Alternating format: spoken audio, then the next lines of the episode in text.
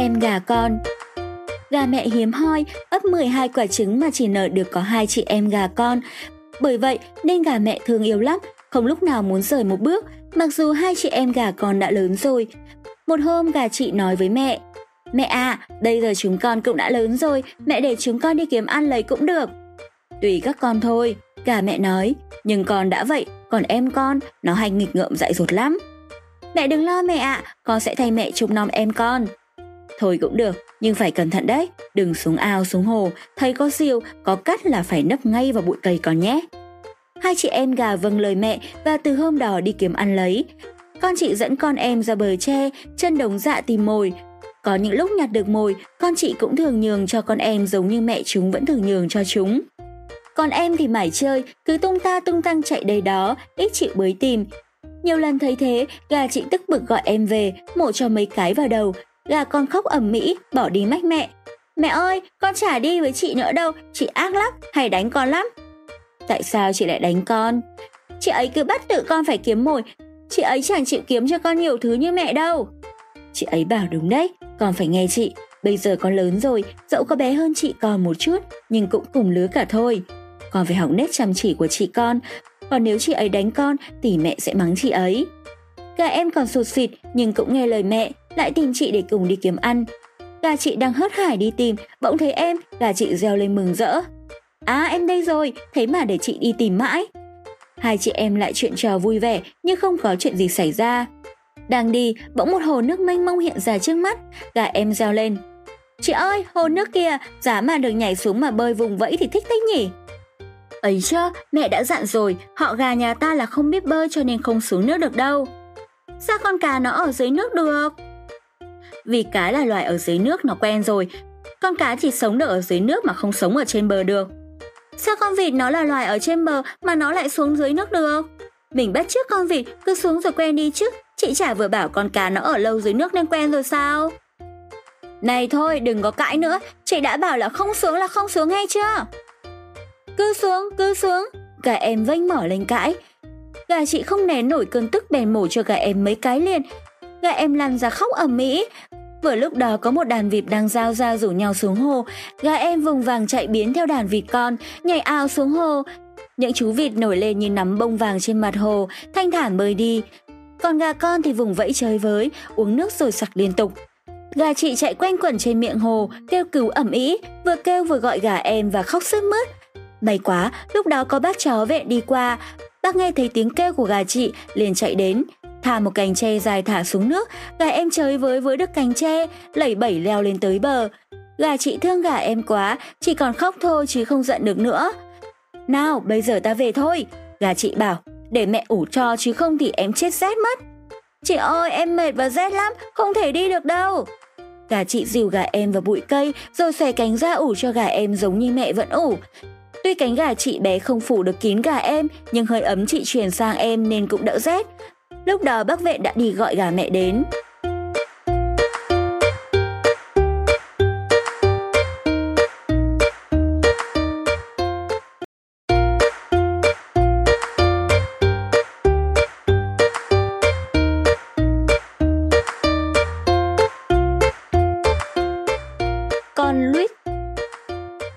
Đấy là tên con dế của bé anh, chẳng là nó cứ hay kêu Chris Chris.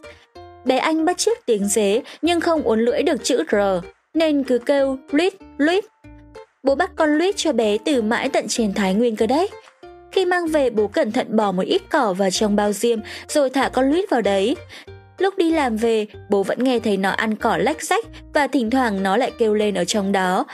Về đến nhà bố dở ra cho bé anh bao nhiêu là quà, nhưng bé anh chỉ thích nhất con dế. Con dế của bé anh màu nâu vàng. Khi đóng bao diêm rồi, còn thấy hai cái dâu nó khua khua ra ngoài qua khe bao diêm. Bố bảo cứ nuôi nó ít hôm cho nó khỏe, nhớ một tí nữa rồi cho nó đi trọi. Bây giờ nó chưa trọi được, nhưng cứ để nghe nó kêu cũng vui ra phết. Mẹ ơi, còn lít nó kêu bằng cánh. Bé anh bỗng kêu lên, Mẹ chạy lại xem thì thấy con Luis đang cọ hai cái cánh vào nhau và phát ra tiếng Chris Chris rất vui. Ban đêm yên tĩnh nghe nó kêu càng to hơn, tiếng nó cứ vang lên trong phòng, bố bảo phải để nó ra ngoài hiên không nó kêu to quá bố khó ngủ. Bé anh đoán ra nó rét cho nên nó kêu to đấy. mai bố bỏ cho nó ít đất vào để nó làm tổ cho ấm. Hôm sau bố cho đất vào trong ống bơ, rồi thả con lít vào đấy. Đêm hôm ấy con lít kêu ít hơn tối hôm trước thật, và đến gần sáng thì không nghe tiếng nó kêu nữa. Sáng ngày, bé anh kéo cái hộp bơ trong gầm giường ra và bỗng kêu lên. Bố ơi, con lít đi đâu mất rồi ấy? Bố vội chạy tới xem, thấy chỉ còn ống bơ đất và mấy cọng cỏ đã heo héo. Nhưng bố vẫn chưa tin là có thể mất con Luít vì cái thành hộp bờ cao thế thì nó trèo qua thế nào được. Có thể là nó chui xuống đất chăng? Bố nghĩ thế và lấy que gẩy những viên đất vụn ở đáy ống bơ lên nhưng không thấy con Luít đâu cả. Chắc nó lại trốn đi tìm đất làm tổ rồi con ạ. À. Bố nói. Nhưng ở đây cũng có đất cơ mà. Vì đất ở đây ít lại lạ, nó không thích. Nó nhớ tổ nó, nó đi tìm rồi. Tổ nó ở chỗ đất rộng kia. Nhà mình toàn đá hoa cả, thế thì nó đi đâu? Bé lo lắng. Chắc nó chui qua ống máng xuống nền đất ở dưới nhà rồi. Bé ngồi tiếc ngẩn tiếc ngơ con Luis và nghĩ ra bao nhiêu là chuyện mà lo cho nó quá. Biết đâu con Luis lại chả gặp một con mối ở giữa ống máng chẳng hạn, như thế nó có thể bị mối hoặc chuột ăn mất giữa đường rồi cũng nên, khổ thân nó quá. Nghĩ đến đây bé dần dần nước mắt, bố bé thấy vậy liền dỗ. Thôi để mai bố bắt cho con khác. Đừng bố ạ, à, bố đừng bắt con khác nữa, cứ để cho nó ở tổ của nó cho nó đỡ buồn. Bố bắt nó về đây rồi, nó lại bỏ đi thì con nhớ nó lắm.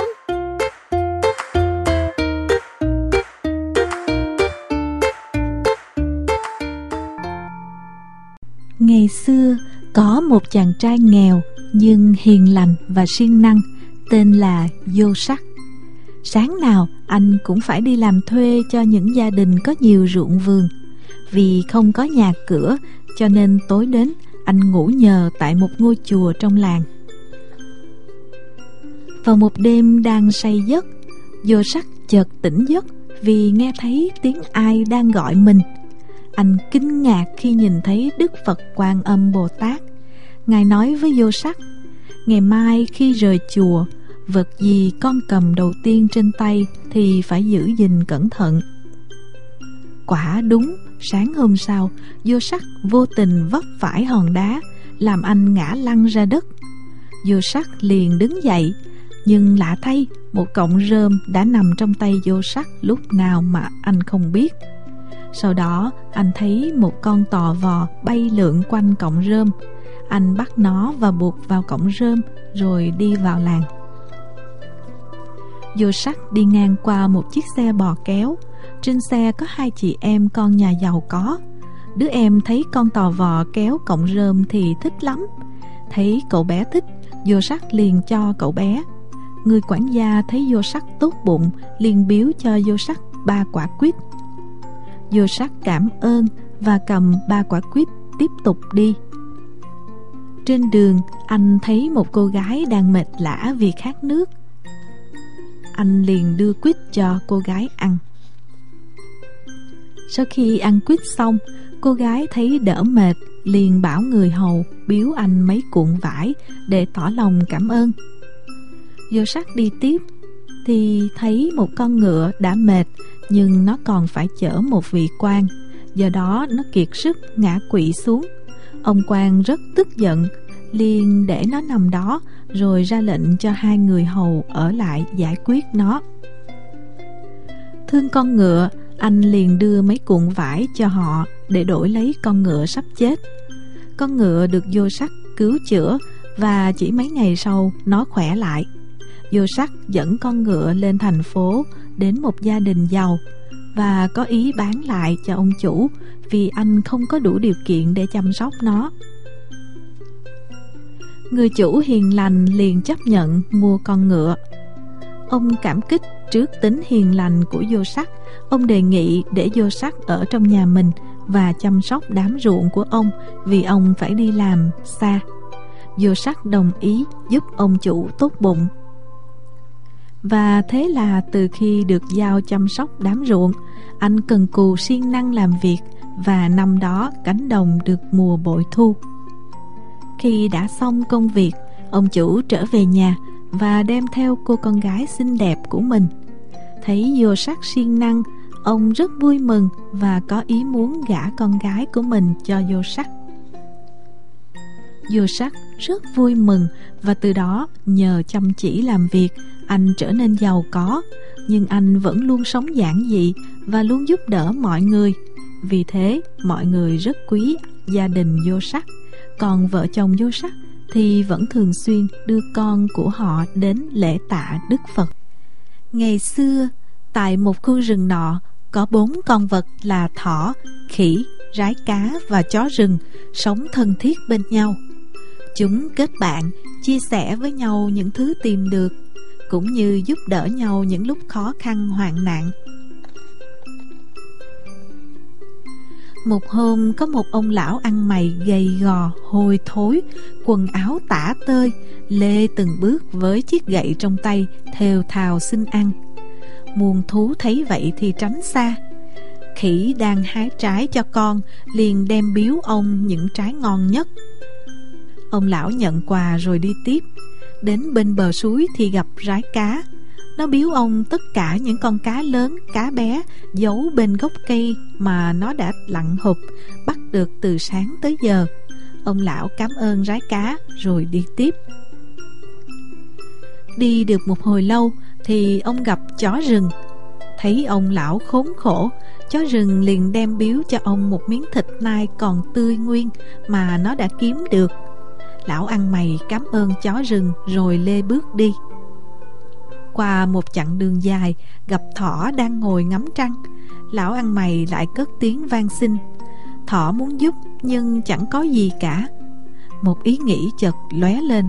Thỏ liền nói, Cụ chờ một chút, tôi sẽ biếu cụ thức ăn. Dứt lời, Thỏ nhặt những cành củi khô rơi vãi, Chất thành một đống trước cửa hang Rồi châm lửa đốt cháy bùng lên. Đoạn thỏ quay lại nói với ông lão ăn mày Xin cụ hãy dùng lấy thịt của tôi đây. Nói vừa dứt lời, Thỏ đã quay lại nhảy vụt vào đống lửa đang bốc cháy đỏ rực trước mặt Mà không chút nào núng. Bỗng nhiên một làn gió lạnh buốt từ đâu thổi đến, Dập tắt ngọn lửa. Thỏ ngạc nhiên trố mắt nhìn. Ông lão ăn xin đã vụt biến thành một vị thần quắc thước, Nhìn thỏ triều mến nói Ta đã giả dạng để thử lòng muôn loài Nhìn lên ánh trăng trên cao ông tiếp, Đáng phục thay cho tấm lòng cao cả, Quên mình vì kẻ khác của con Hôm nay trăng tròn, ta sẽ ghi lại hình dáng của con trên ấy để muôn loài cùng chiêm ngưỡng. Ông dơ gậy phép về phía mặt trăng nguệch ngoạc mấy nét rồi ông biến mất. Từ đó mỗi khi trăng sáng đứng ở trần gian nhìn lên người ta nhìn thấy hình dáng thỏ đang ngồi giữa mặt trăng là từ tích ấy. Ngày xưa, có một chàng trai vô cùng hiền lành, sống bằng nghề đốn củi thuê cho một lão địa chủ. Một ngày nọ, trên đường đốn củi về đi ngang qua bờ sông, không cẩn thận đã đánh rơi mất chiếc rìu. Anh ta lo lắng, oà khóc. Đúng lúc đó, bỗng nhiên xuất hiện một ông lão râu tóc bạc phơ, hỏi rằng Tại sao con khóc? Chàng thanh niên trả lời chiếc rìu của con rơi mất xuống sông rồi. Thế là ông lão hóa phép biến ra một chiếc rìu vàng. Chàng thanh niên thưa rằng, đây không phải là chiếc rìu của con. Ông lão lại hóa ra một chiếc rìu bạc.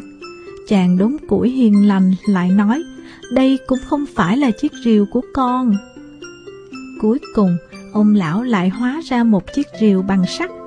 Chàng trai vui vẻ reo lên Ôi cảm ơn ông Đây mới đúng là chiếc rìu của con Lão địa chủ Sau khi biết được chuyện này Liền đem một chiếc rìu ném xuống sông Ông lão râu tóc bạc phơ lại hiện lên và đưa cho lão địa chủ một chiếc rìu sắt. Lão địa chủ nói, Đây không phải là chiếc rìu của tôi, Chiếc rìu của tôi bằng vàng cơ. Ông lão lại hóa ra một chiếc rìu vàng. Lão địa chủ rất đổi vui mừng, Liền ôm chiếc rìu vàng chạy về nhà. Chẳng ngờ trong lúc vội vàng, Lão ta vấp té rơi tõm xuống sông Và bị dòng sông dìm chết. Sau khi lão địa chủ chết đi chàng thanh niên cũng không cần phải làm thuê nữa. Mỗi ngày chàng trai hiền lành lại lên núi đốn củi, đem ra thành bán, sống một cuộc sống vui vẻ.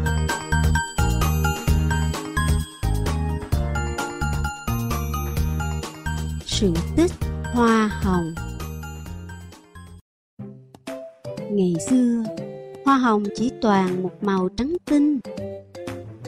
Một hôm, những bông hoa hồng nói với nhau Ước gì chúng ta có nhiều màu sắc như các loài hoa khác.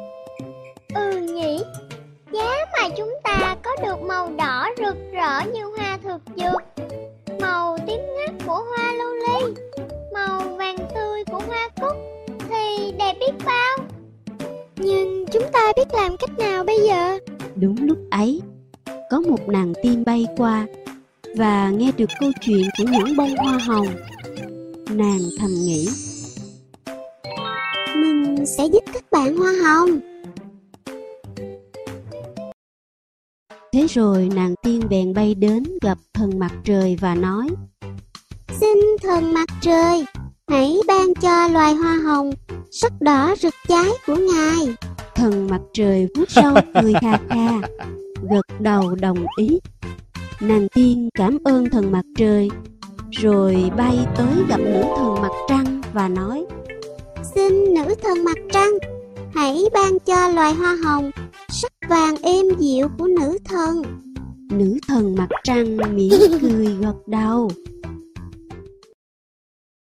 Sáng sớm hôm sau, khi nàng tiên trở lại vườn hồng, thì cây lá tưng bừng chào đón. Bông hồng đỏ thắm thiết giữa các bông hồng, mỉm cười chào nàng tiên.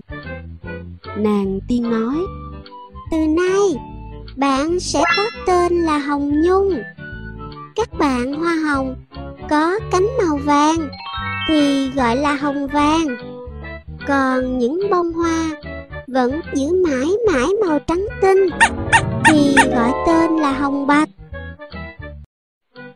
Hoa hồng nhung băn khoăn hỏi, Tiên nữ ơi, nàng bay khắp đó đây Nàng có biết ai đã biến màu cho loài hoa hồng chúng tôi không vậy?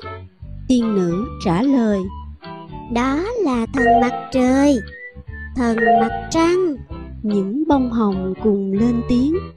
Vậy thì chúng tôi phải làm gì để đáp lại lòng tốt của họ? Các bạn hãy mang hương sắc của mình làm đẹp cho cuộc sống. Đó là cách trả ơn đáng quý nhất.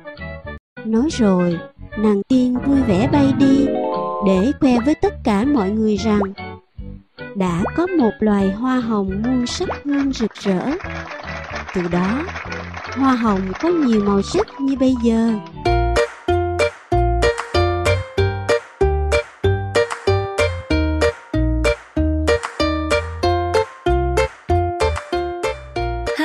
Con mối Ở trên trần nhà bé Anh có hai con mối.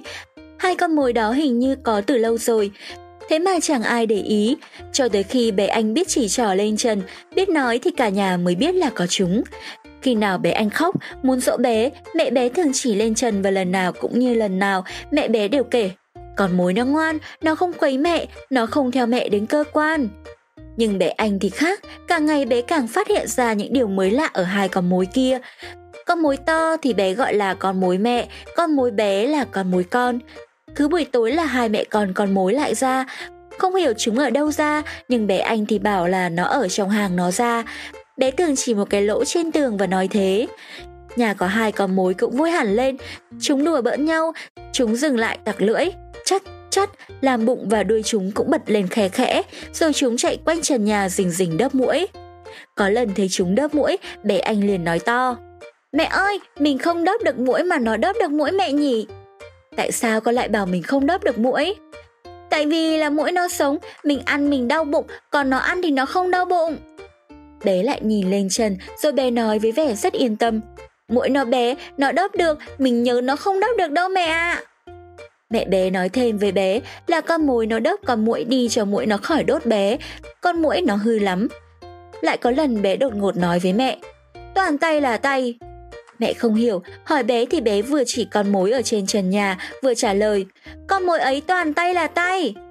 Mẹ bé nhìn kỹ bốn chân con mối, thấy nó xoay ra giống các bàn tay thật. Càng ngày bé anh càng yêu mẹ con con mối hơn, bé coi chúng như của riêng nhà mình. Khi nào nói chuyện về chúng, bé cũng nói con mối của nhà mình.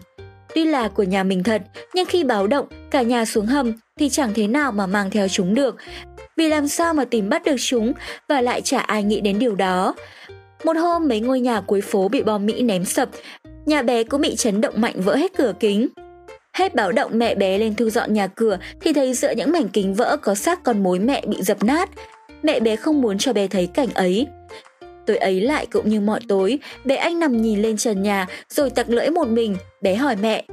Con mối con, nó đi hai vòng tìm mẹ nó mà sao không thấy? Mẹ bé đành phải nói dối là con mối mẹ hôm nay nó mệt, nó còn ở trong hang chưa ra. Bé nghe và mỉm cười rồi thiêu thiêu ngủ.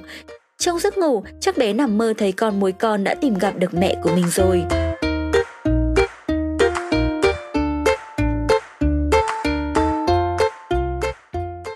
Ngụ ngôn Aesop Câu chuyện Hoa hồng và hoa nhựa Bông hoa nhựa được cắm xen kẽ với hoa hồng trong vườn cây.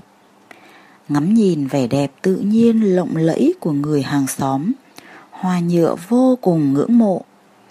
Hoa hồng đáng mến, Bạn thật là đẹp, Lại còn thơm nức. Bạn được người người ưa thích Và là biểu tượng của tình yêu trên khắp thế gian. Hoa hồng nghe vậy, Chỉ khiêm tốn đáp rằng Người hàng xóm mới ơi, Thực ra vòng đời của tôi rất ngắn ngủi. Hễ đến khi tôi nở thành hoa Và tỏa mùi hương thơm ngào ngạt, Cũng chính là lúc tôi bị người ta hái mất Và cắm vào bình. Chỉ vài ngày sau là tôi sẽ tàn đi, Héo úa rồi bị vứt bỏ. Còn bạn Bạn cứ mãi xanh tươi mơn mởn. Đó mới là vẻ đẹp vĩnh hằng bạn à. Hoa nhựa nghe lời tâm sự của hoa hồng, Liền trầm ngâm suy nghĩ. Từ đó về sau, Nó không còn tự ti Vì mình chỉ là hoa nhựa kém sắc hơn những bông hoa tươi. Câu chuyện hôm nay đến đây là hết rồi. Mùa đông nắng ở đâu? Mùa hè nắng ở nhà ta? Mùa đông nắng đi đâu mất? Nắng ở xung quanh bình tích ủ nước chè tươi cho bà. Bà nhấp một ngụm rồi kha. Nắng trong nước chè chan chát. Nắng và quả cam, nắng ngọt. Trong suốt mùa đông vườn em, nắng lặn vào trong mùi thơm cả trăm ngàn bông hoa cúc. Nắng thương chúng em giá rét, nên nắng vào áo em đây. Nắng làm chúng em ấm tay, mỗi lần chúng em nhúng nước. Thế mà nắng cũng sợ rét, nắng chui vào chăn cùng em các bạn để ý mà xem trong chăn bao nhiêu là nắng. Mà nắng cũng hay làm nũng. Ở trong lòng mẹ rất nhiều. Mỗi lần ôm em mẹ yêu. Em thấy ấm ơi là ấm. Mẹ, mẹ, con thỏ nhà mình nó làm sao ấy mẹ ạ? À? Mẹ đang nấu ăn dưới bếp, thấy bé Hoa gọi, mẹ quay nhìn ra sân. Bé Hoa một tay vuốt lưng con thỏ trắng, một tay chìa vào miệng thỏ cái lá su hào. Nó lạnh đấy, con cho nó vào nhà đi. Hoa lụi hụi bồng con thỏ vào nhà, đặt nó xuống nền đất.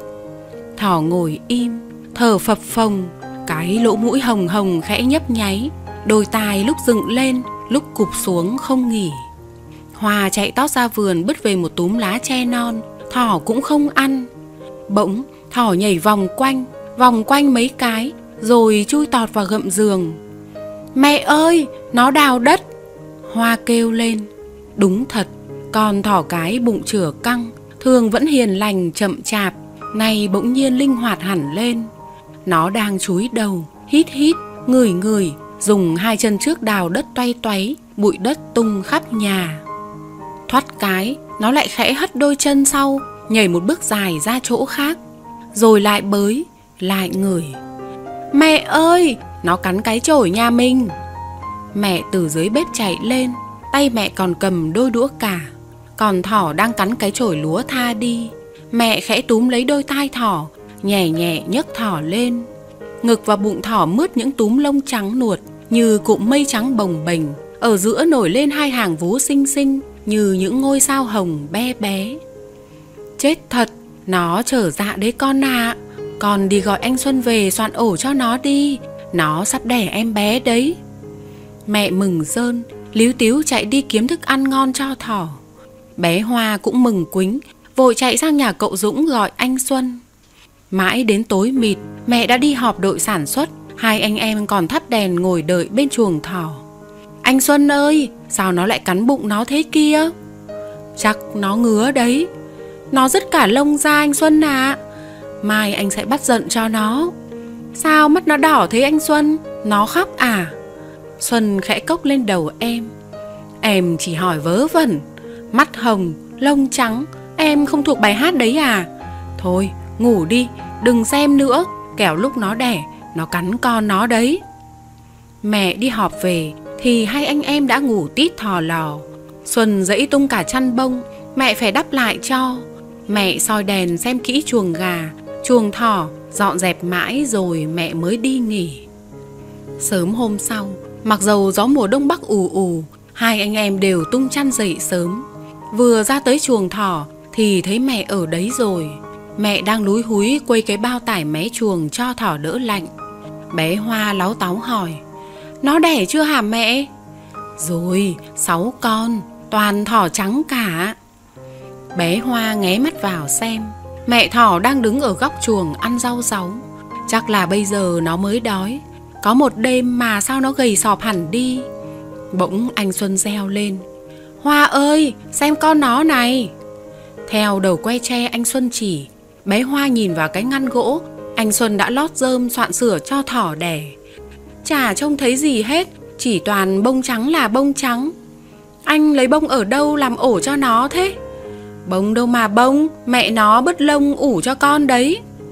Bấy giờ bé Hoa mới để ý thấy Bụng và ngực thỏ mẹ xác sơ Không còn mượt mà Trắng nõn như chiều hôm trước. Bao nhiêu sợi tơ nõn nhất Êm nhất, ấm nhất Đẹp nhất trên mình mẹ. Mẹ đã nhường cả cho con. Hai anh em ngồi ngây ra, Hết nhìn thỏ mẹ gầy sọp đang vui vẻ ngốn ngấu ăn, Lại nhìn cái đám lông trắng bồng bềnh, Trong đó các chú thỏ con hồng hồng đang cựa quậy. Tối hôm ấy, Anh Xuân hí hoái viết thư cho bố, Kể chuyện con thỏ đẻ. Suốt ngày chủ nhật, Hai anh em cứ quấn quýt bên mẹ, Làm đỡ việc cho mẹ. Và đến tối, Khi lên giường nằm, Hai anh em còn nài mẹ Kể lại câu chuyện đã sinh hai anh em ở trạm xá như thế nào. Anh Xuân hồi bé, hay ốm đau, Quặt quẹo ra sao? Cả đêm, bé Hoa ôm chặt lấy mẹ mà ngủ. Nó lo, mẹ nó rét.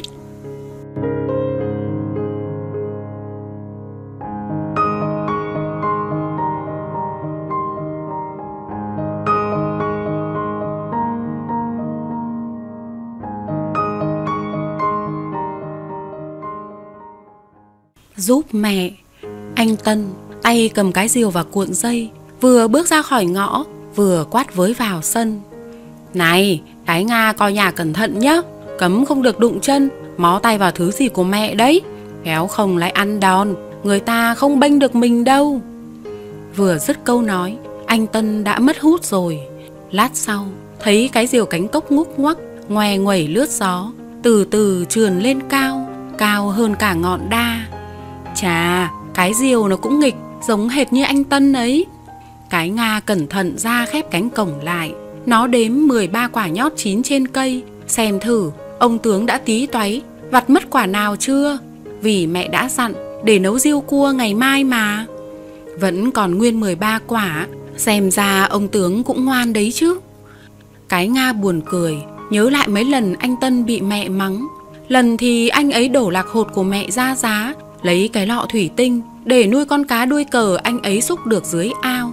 Lần thì ông tướng móc nhái sống vào lưỡi câu, chơi trò nhử gà, còn mái mơ của mẹ đang đẻ, bị lưỡi câu ngoắc rách họng. Lần thì anh ấy ăn vụng đường, thấy đường có kiến, mang ra sân phơi nắng, đường chảy nhẽo cả ra. Lần nào mẹ cũng mắng.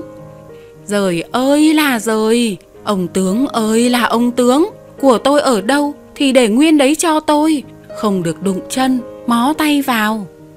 Thế mà hôm nay anh ấy làm ra vẻ người lớn, anh ấy quát Nga. Thôi được, anh ấy đi thả diều mà lại hay. Nếu ở nhà, anh ấy bày ra trò gì, mình không can được, thế nào hai đứa cũng sẽ bị mẹ mắng. Cái Nga ngồi thừ trên bậc hè, nhìn xuống cái sân gạch, nắng giỏi ửng hồng lên. Mẹ gọi nắng này là nắng mới, nắng đào.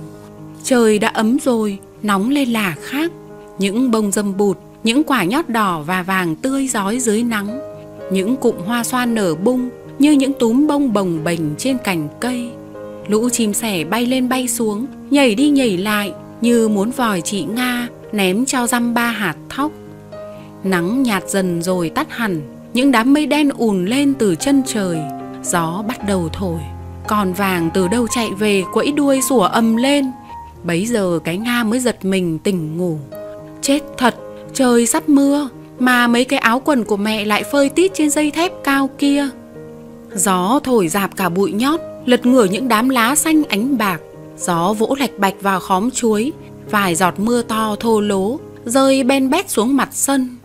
Cái Nga cuống quýt, vùng đứng dậy, cầm lấy một thanh củi từ trong bếp chạy ra khều áo quần cho mẹ. Loáng thoáng bên tai nó những lời anh tân dọa. Cấm không được đụng chân, mó tay vào thứ gì của mẹ đấy. Ăn đòn, người ta không bênh được mình đâu. Mặc kệ, mình giúp mẹ cơ mà, có phải mình nghịch đâu, việc gì mà sợ. Cái Nga kiễng chân, cố hua thanh củi để đẩy mấy cái áo quần rơi khỏi dây. Được cái nào, nó chạy ù vào nhà ném lên giường. Còn vàng ra sức chạy theo chị Nga, vừa chạy vừa kêu ách ách, vẻ thích thú. May sao, vừa kịp thu hết áo quần của mẹ thì mưa đổ xuống ào ào, lại cả sấm chớp nữa chứ. Cái Nga đang gấp áo quần xếp vào đầu giường thì anh Tân chạy vụt về như một tia chớp. Người ông tướng ướt đầm từ đầu đến chân, ông tướng vuốt vuốt mái tóc đẫm nước, nhìn em gái cười toe. Mình sáng ý đấy, khá đấy, hôm nay mà để ướt áo quần của mẹ thì mình với người ta tha hồ mà ăn mắng. Cái Nga dầu môi, thế anh cấm em không được động chân, máu tay vào thứ gì của mẹ cơ mà. Tân lúng túng nói chữa, à thế mới gọi là sáng ý là thông minh, là con gái ngoan của mẹ. Nga bỗng hỏi, ô, cái diều của anh đâu? Mắc trên cành đa, mất rồi. Vẻ buồn rầu lộ rõ trên nét mặt, Tân thò ngón tay vào túi áo ướt sũng, móc ra hai quả nhót chín đỏ. Gió làm dụng đấy, người ta nhặt được, nộp mình tất cả đấy nhá, để mai mẹ nấu riêu cho mà ăn. Thoát cái, Tân chạy phấp ra ngõ, vừa chạy vừa reo. Tắm mưa, các đồng chí ơi, tắm mưa. Con vàng tức tốc vọt theo Cái Nga nhìn theo anh Cười mủm mỉm. Vui về chú ếch cốm Mặt đầm bập bềnh những lá sen, lá súng. Nước trong veo Trông rõ những thân rong tóc tiên. Rong đuôi mèo mềm mại Đung đưa uốn lượn Từng đàn cá rô son Cá đuôi cờ tung tăng đuổi theo nhau Bõm, bõm, bõm. Mấy chú ếch thi nhau lao từ trên bờ xuống đầm. Các chú xoải chân bơi trong nước rồi nhô lên, dường những đôi mắt to thô lố nghịch ngợm. Chợt vang lên tiếng hát, giọng rất nhộn. Tớ là ếch cốm, giỏi nhất chân đời. Mấy chú ếch đưa mắt nhìn nhau, rồi hình như đã nhận ra tiếng hát của ai rồi. Các chú nháy nhau, ngoác những chiếc miệng rộng ra cười. Trong khi đó, ếch cốm đang ngồi trên giường, ôm chiếc cặp to che kín ngực và bụng, đôi chân vung vẩy, vừa vung tay rút trong cặp ra nào sách, nào bút, vứt tứ tung. Ếch cốm vừa nghêu ngao hát.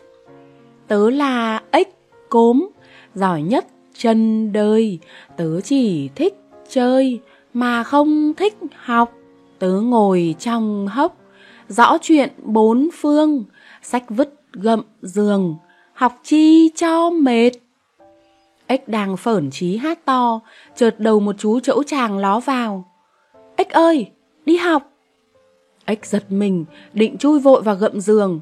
Nhưng khi nhận ra chỗ chàng, ếch đứng thẳng dậy, ưỡn ngực, nói giọng thản nhiên. Tớ không đi đâu, học chán lắm. Rồi ếch lại ngồi vung vẩy chân, vỗ bụng hát tiếp. Tớ là chú ếch, giỏi chẳng ai bì, học hành làm chi, vui chơi thỏa thích, khích khích khích khích. Lại một chiếc đầu ánh ương ló vào. Ếch ơi, đi học. Ếch không quay lại, trả lời giọng tỉnh khô. Tớ chẳng thèm học, học đủ rồi. Và ếch lại vừa nhảy vừa hát tiếp. Tớ là chú ếch, dòng chơi tối ngày, thử hỏi xưa nay, ai giỏi bằng tớ, khớ khớ khớ khớ. Ếch đang cười khoái chí vì những lời hát ngộ nghĩnh của mình, thì đầu nhái bén lại ló vào. Ếch ơi, đi học! Ếch nổi cáu, nhảy phát xuống, tay chống đùi, cúi gập người hướng ra phía cửa, giọng gằn lên. Để cho người ta yên nhá, học với trả hành, tớ cóc thèm. Ếch chạy vào góc nhà, nhặt viên phấn, viết lên tấm bảng dòng chữ thật đậm. Tớ cóc thèm đi học. Ếch khệ nệ vác ra, chắn ngoài cửa hang, rồi quay vào nhảy tót lên giường, vắt chân chữ ngũ nằm ngủ. Vừa đặt mình xuống, ếch đã ngáy như kéo gỗ, chiếc bụng phập phồng lên xuống, lúc dẹp lép, lúc trương phanh chạm sát tới trần nhà. Vẻ mặt ếch lúc ngủ vẫn dương dương tự đắc. Thầy giáo cóc đeo kính trắng, tay xách chiếc cặp to đang rảo bước. Phía sau, hai bác cóc đang khiêng một chiếc vỏ ốc biển rất to màu hồng lòng tôm, có nhiều gai tua tủa chĩa ra bốn phía. Bọn chẫu chàng, ĩnh ương, nhái bén súm quanh chiếc vỏ ốc biển, bàn tán rôm rả. Cái gì mà đẹp thế nhỉ? Cái lọ hoa, không phải, cái hũ đựng rượu. Hũ đâu mà hũ, cái tổ con bò cạp đấy. Thưa thầy, có phải cái tổ con bò cạp không ạ? Không, đó là con ốc biển các em ạ. Nhái bén chạy lên trước, nhanh nhẩu. Thưa thầy, con ốc biển nó sống ở đâu ạ? Ờ, các em chưa biết nhỉ, nó sống ở ngoài biển đấy. Thưa thầy, biển là cái gì ạ? Nhái bén hỏi tiếp. Thầy giáo cốc dừng lại, lục trong cặp, lấy ra một tập ảnh. Thầy chọn một bức dơ lên, giọng xúc động. Đây, biển nó là thế này đây. Có thể hình dung biển giống như một cái ao, nhưng là một cái ao vô cùng rộng. Tấm ảnh chụp cảnh biển rộng, có một cánh buồm và một con hải âu nghiêng cánh. Cùng với giọng thầy giáo cóc nói, tấm ảnh bất động bỗng dưng cồn cào nổi sóng. Tấm ảnh chìm đi, biển bỗng sao động, cánh buồm lướt nhanh và chim hải âu vẫy vùng trong sóng gió. Tiếp theo là những cảnh đẹp lạ lùng dưới đáy biển, những hòn đảo san hô long lanh màu hồng ngọc, những đàn cá trăm nghìn màu sắc, dáng vẻ, đan nhau loang loáng. Những con ốc to, ốc nhỏ đang chậm chậm chuyển động dưới đáy nước, trong các dạn đá, bên những tầng rong rêu rậm rạp như rừng. Học xong, nhái bén liền đội vỏ ốc biển tới nhà ếch cốm. Không trông thấy nhái đâu, chỉ thấy một chiếc vỏ ốc cao lênh khênh, nhảy tâng tâng trên đường. Dưới vỏ ốc, ló ra hai chân nhái gầy nhom. Ếch đang nằm ngủ trong hang, vắt chân chữ ngũ, chiếc bụng phình lên dẹp xuống dồn dập. Nhái bén đội vỏ ốc biển, đứng ngoài cửa hang hét vào. Tên ếch cốm kia, dậy nghe ta bảo. Tiếng nhái trong vỏ ốc nghe ồm ồm rất lạ. Ếch vẫn ngủ say, giọng nhái lại oang oang. Tên ếch cốm kia, dậy nghe ta bảo. Nghe tiếng nói lạ, ếch vùng dậy, mắt nhắm mắt mở chạy ra, ngó chân chân vào ốc biển, lần đầu tiên nó được thấy. Nhái đội vỏ ốc nhảy trồm lên, giọng hách dịch. Thấy ta sao không chào? Lại dương mắt ếch lên thế hở tên hỗn láo kia. Ông là ai mà lại bắt tôi phải trao? Ếch tay chống nạnh, trợn mắt hỏi lại. Ốc biển nhảy trôm trôm, giận dữ. À, gớm thật, tên này gớm thật. Ta là đại vương ốc biển đây, ngươi không biết sao? Lai lịch ngươi thế nào, ta biết tổng tòng tong. Muốn nghe ta nói cho mà nghe. Ếch dậm chân phùng mồm thách. Cứ nói nghe thử. Vỏ ốc đi đi lại lại, giọng nhái bén khủng khỉnh. Người là tên ếch cốm, biệt hiệu là ếch khoác lác chứ gì. Ngươi là con ông ếch vằn và bà ếch hoa chứ gì. Nhà ngươi ở cạnh nhà thằng nhái bén, đúng không? Ngươi vẫn nợ thằng nhái bén một chiếc hoa mướp từ mùa hè năm trước cho tới nay vẫn chưa chịu trả. Có đúng không? Ếch cốm bắt đầu sợ, giọng run run. Ông là ma só hay sao mà lại biết tôi rõ thế? Khà khà, cái gì mà ta chẳng biết. Ếch lùi dần, lùi dần vào sâu trong hang.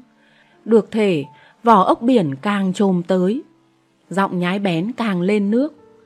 Đã chịu tài ta chưa? Ta còn biết rất nhiều điều lý thú khác nữa. Muốn nghe không? Ta truyền cho.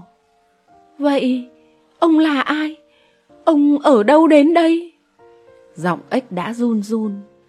Nhái chắp tay sau vỏ ốc, bước những bước dài khoan thai, giọng đĩnh đạc. Đã bảo ta là đại vương ốc biển, ta ở ngoài biển khơi. Ngươi đã thấy biển bao giờ chưa? Dạ chưa. Vậy hãy đi hái một chiếc hoa mướp về đây cho ta tráng miệng. Ta sẽ nói cho mà nghe. Vỏ ốc xoay nghiêng, nhái ló đầu ra ngoác miệng cười, nháy mắt tinh nghịch, rồi lại chùi tọt vào, giọng lại trở nên nghiêm trang. Loài ốc bọn ta rất thích ăn hoa mướp. Ếch đưa tay gãi gãi đầu nhăn nhó. Mùa này hoa mướp rất hiếm. Vỏ ốc trồm lên quát. Lại lươi hả? Đi ngay! Ếch lùi lũi ra khỏi hang, tuồn xuống nước, xoải chân bơi. Ếch vừa đi khỏi, nhái chui ra khỏi cái vỏ ốc vung chân vung tay tập thể dục, cười khoái chí. Nhái leo lên một mô đất cao, khum khum tay che ngang mày láu lỉnh quan sát. Ếch làm gì, nhái biết hết. Thấy ếch định lủi vào một chiếc hang, nhái hắng giọng rõ to. Hừm! Ếch giật thót người, nhảy vọt ra, bơi tiếp. Thấy một chiếc hoa mướp rụng trôi lềnh bềnh, ếch vồ nhai ngấu nghiến. Nhái cảnh báo. Hừm hừm! Ếch trốn. Bố mắt sợ quá, nhả vội chiếc hoa mướp, quay về phía ốc biển kêu thất thanh. Ông đi theo tôi đấy à? Nhái cố gằn giọng cho tiếng nói khác lạ hẳn. Việc gì mà ta phải đi theo nhà ngươi? Ta có phép, tuy ngồi một chỗ nhưng cái gì ta cũng biết. Không tin, ngươi cứ quay lại mà xem. Nhanh như chớp, nhái nhảy phóc xuống, chui tọt vào vỏ ốc, nhảy nghiêng ngả, vừa nhảy vừa lên giọng ồm ồm dọa dẫm. Hừm hừm, biết tài ta chưa? Biết tài ta chưa? Ếch quay lại thấy vậy, người rúm gió, run rẩy, nó lại lủi thủi quay đi. Tha được chiếc hoa mướp về, ếch định liều đến xem ốc biển mặt ngang mũi dọc ra sao, nhưng vừa lo dò tiến được mấy bước, nhái bén bỗng dậm chân la lên. Ấy ấy, tránh xa ta ra, không điện giật chết bây giờ. Loài ốc ta luôn phóng ra một luồng điện cực mạnh, không một kẻ nào đến gần được. Thế, còn chiếc hoa mướp? Vẻ mặt ếch khổ sở. Hãy lấy cọng cỏ lau kia, đẩy chiếc hoa mướp về phía ta. Ếch lóng ngóng dùng chiếc cọng cỏ lau đẩy chiếc hoa mướp về phía miệng ốc. Vỏ ốc lại xoay nghiêng, nhái bén ló đầu ra, cười hết cỡ miệng, rồi lại chui ngay vào. Lìa chiếc lưỡi dài ra cô lấy cánh hoa, ăn ngon lành. Vừa ăn, nhái vừa giúp dích cười nhạo chàng ếch ngốc nghếch. Ăn xong, nhái đưa tay chùi mép rồi dõng dạc. Nào, hãy dòng tai lên mà nghe ta giảng về biển. Ếch nhảy lên chiếc lá sen, ngồi trầu hẫu, chăm chú lắng nghe. Chiếc lá sen đung đa đung đưa trong lúc giọng nhái vang lên. Biển là một khu rừng có rất nhiều gỗ quý. Trên biển có nhiều hiêu, nai, nhưng đặc biệt là có rất ít nước. Nước biển ngọt như đường. Ếch đang mơ màng lắng nghe thì giọng nhái lại hách dịch. Thôi, về phải học thuộc lòng, mai đọc cho ta nghe lại, rõ chưa? Nhưng, nhưng... Không nhưng nhưng cái gì cả, về học thuộc lòng ngay, không ta sai bọn cá voi quân hầu của ta cắn chết bây giờ. Ếch gật khưỡng ra về, ếch vừa đi khuất, nhái lại nhảy ra, leo lên mô đất quan sát. Ếch vừa chui vào hang, định leo lên giường ngủ, thì giọng nhái lại xòe xóe. Lại lười rồi, hâm hâm. Ếch giật bắn người, nhảy vọt lên, đầu va vào trần nhà đau buốt óc. Vừa ôm đầu, ếch vừa tập tễnh đến ngồi bên bàn ra giả đọc. Biển là một khu rừng a Biển là một khu rừng. Trong vỏ ốc Nhái ôm bụng cười lăn lộn. Vừa cười Nhái vừa cố bụng miệng cho tiếng khỏi bật ra ngoài Nhưng không được. Ếch vẫn vừa ngáp vừa ê a Biển là một khu rừng. Nghe ếch ra giả những lời kỳ quặc Hàng xóm láng giềng kéo nhau đến xem chật cả cửa hang trên bờ thì ánh ương, chỗ tràng, cóc tía dương những đôi mắt đen láy, tròn xoe, dưới nước thì cá rô, cá mại, súng đông súng đỏ vờn quanh. Thấy bạn bè vây kín, ếch càng ra vẻ hãnh diện, tưởng mọi người đang thán phục tài mình, mặt ếch vênh lên, càng lên giọng. Biển là một khu rừng, à, biển là một khu rừng. Đám đông ôm nhau cười nghiêng ngả, nhiều tiếng xôn xao. Ôi, nó điên rồi, thằng ếch cốm nó điên rồi. Đi mời thầy giáo cóc lại đây ngay mau. Thầy giáo cóc đến, thầy đứng ở ngoài cửa hang, nghiêng tai lắng nghe. Ếch vẫn đang gào toáng những lời vô nghĩa. Thầy cóc lắc đầu, hắng giọng bảo ếch. Ếch cốm, em nói gì mà kỳ quặc thế? Ếch quay ra. Dạ, em đang học bài. Bài nào? Dạ, bài của đại vương ốc biển ạ. Thầy cóc mở to mắt ngạc nhiên. Đại vương ốc biển nào? Dạ, dạ, kia ạ. Ếch lắp bắp run run chỉ về phía chiếc vỏ ốc nằm trên bờ đầm. Thầy giáo cóc cùng mọi người đến bên ốc biển. Ếch cốm la thất thanh. Ấy, thầy chớ lại gần, nó phóng điện ra giật chết tươi bây giờ. Thầy giáo cóc cười hiền từ rồi chắp tay sau lưng ung dung tới bên ốc biển. Thầy cúi xuống, ngó vào trong vỏ ốc. Thằng nhái bén tinh nghịch, sau khi ăn no căng bụng, đang đánh một giấc thoải mái trong đó. Nó nằm vắt chân chữ ngũ, trông rất oai vệ. Thầy giáo cóc khẽ nhón tay túm lấy gáy nhái bén dơ lên cao. Đây, đại vương ốc biển của em đây, phải không ếch cốm? Nhái ngái ngủ, hai chân dãy dãy lia lịa. Khi nhận ra mọi người, nhái cũng ngoác miệng cười giữa tiếng hò hét cười nói của cả đám đông. Thả nhái bén xuống đất, thầy giáo cóc điềm đạm hỏi. Sao em tinh nghịch thế hở nhái bén? Em dọa bạn như vậy để làm gì? Nhái lém lỉnh Dạ, để bạn ấy chừa cái thói kiêu căng đi ạ. Nếu bạn ấy chịu đi học, thì đâu có bị mắc lỡm như vậy. Thầy giáo cóc nhìn sang ếch cốm đang xấu hổ kéo chiếc lá sen che mặt. Thầy mỉm cười độ lượng. Đúng, ếch cố mạ nhái bén nói đúng đấy. Nếu em chịu khó đi học thì em đã hiểu biển và con ốc biển là thế nào. Không học thì sẽ rốt, mà khi rốt con người ta trở nên hèn kém.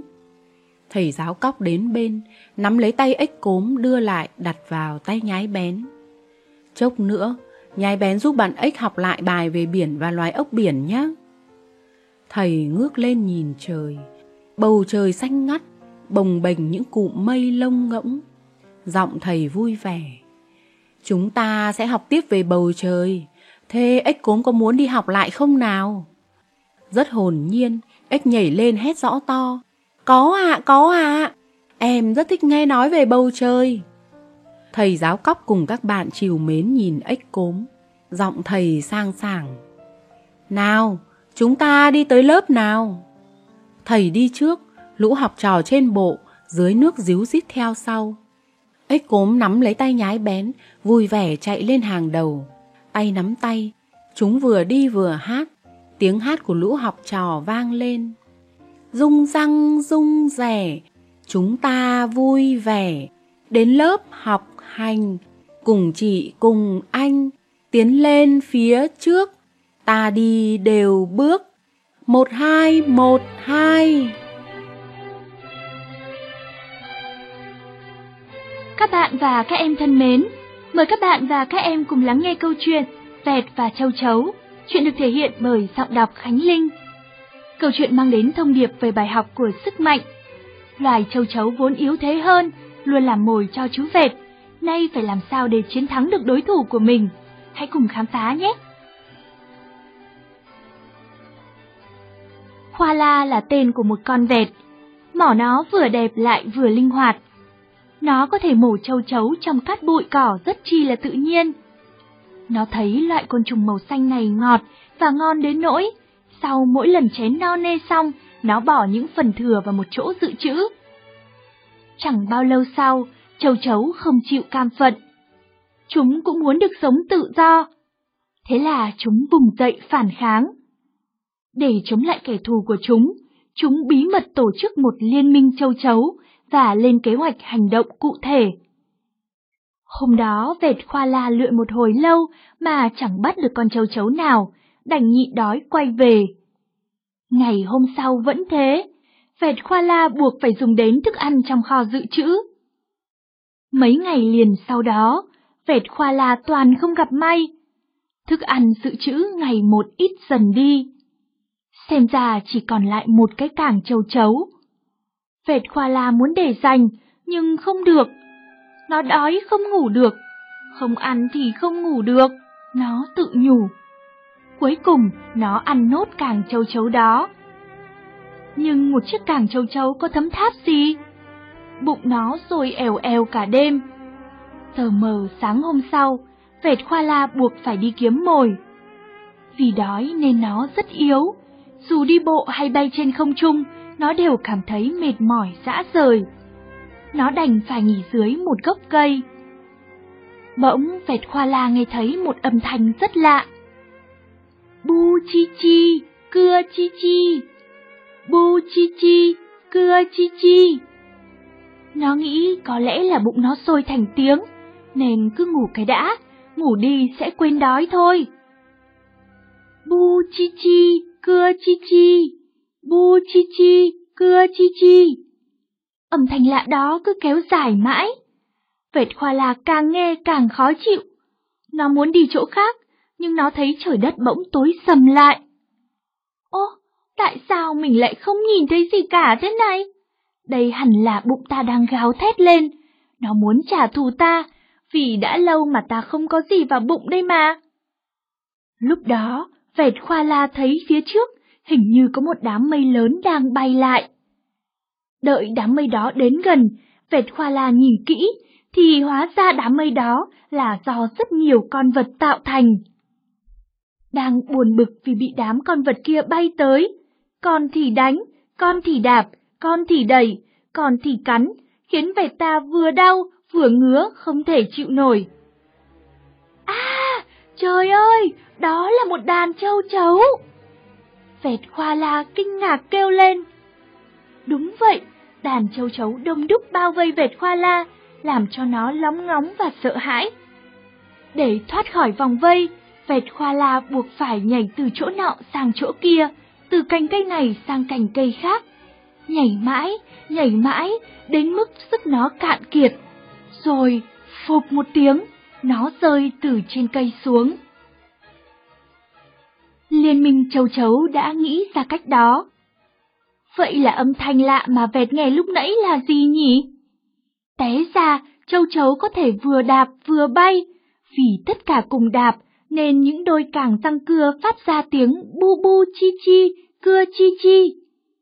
Chúng muốn dùng cách đó để uy hiếp kẻ thù trước. Lũ châu chấu quá thật là ghê gớm.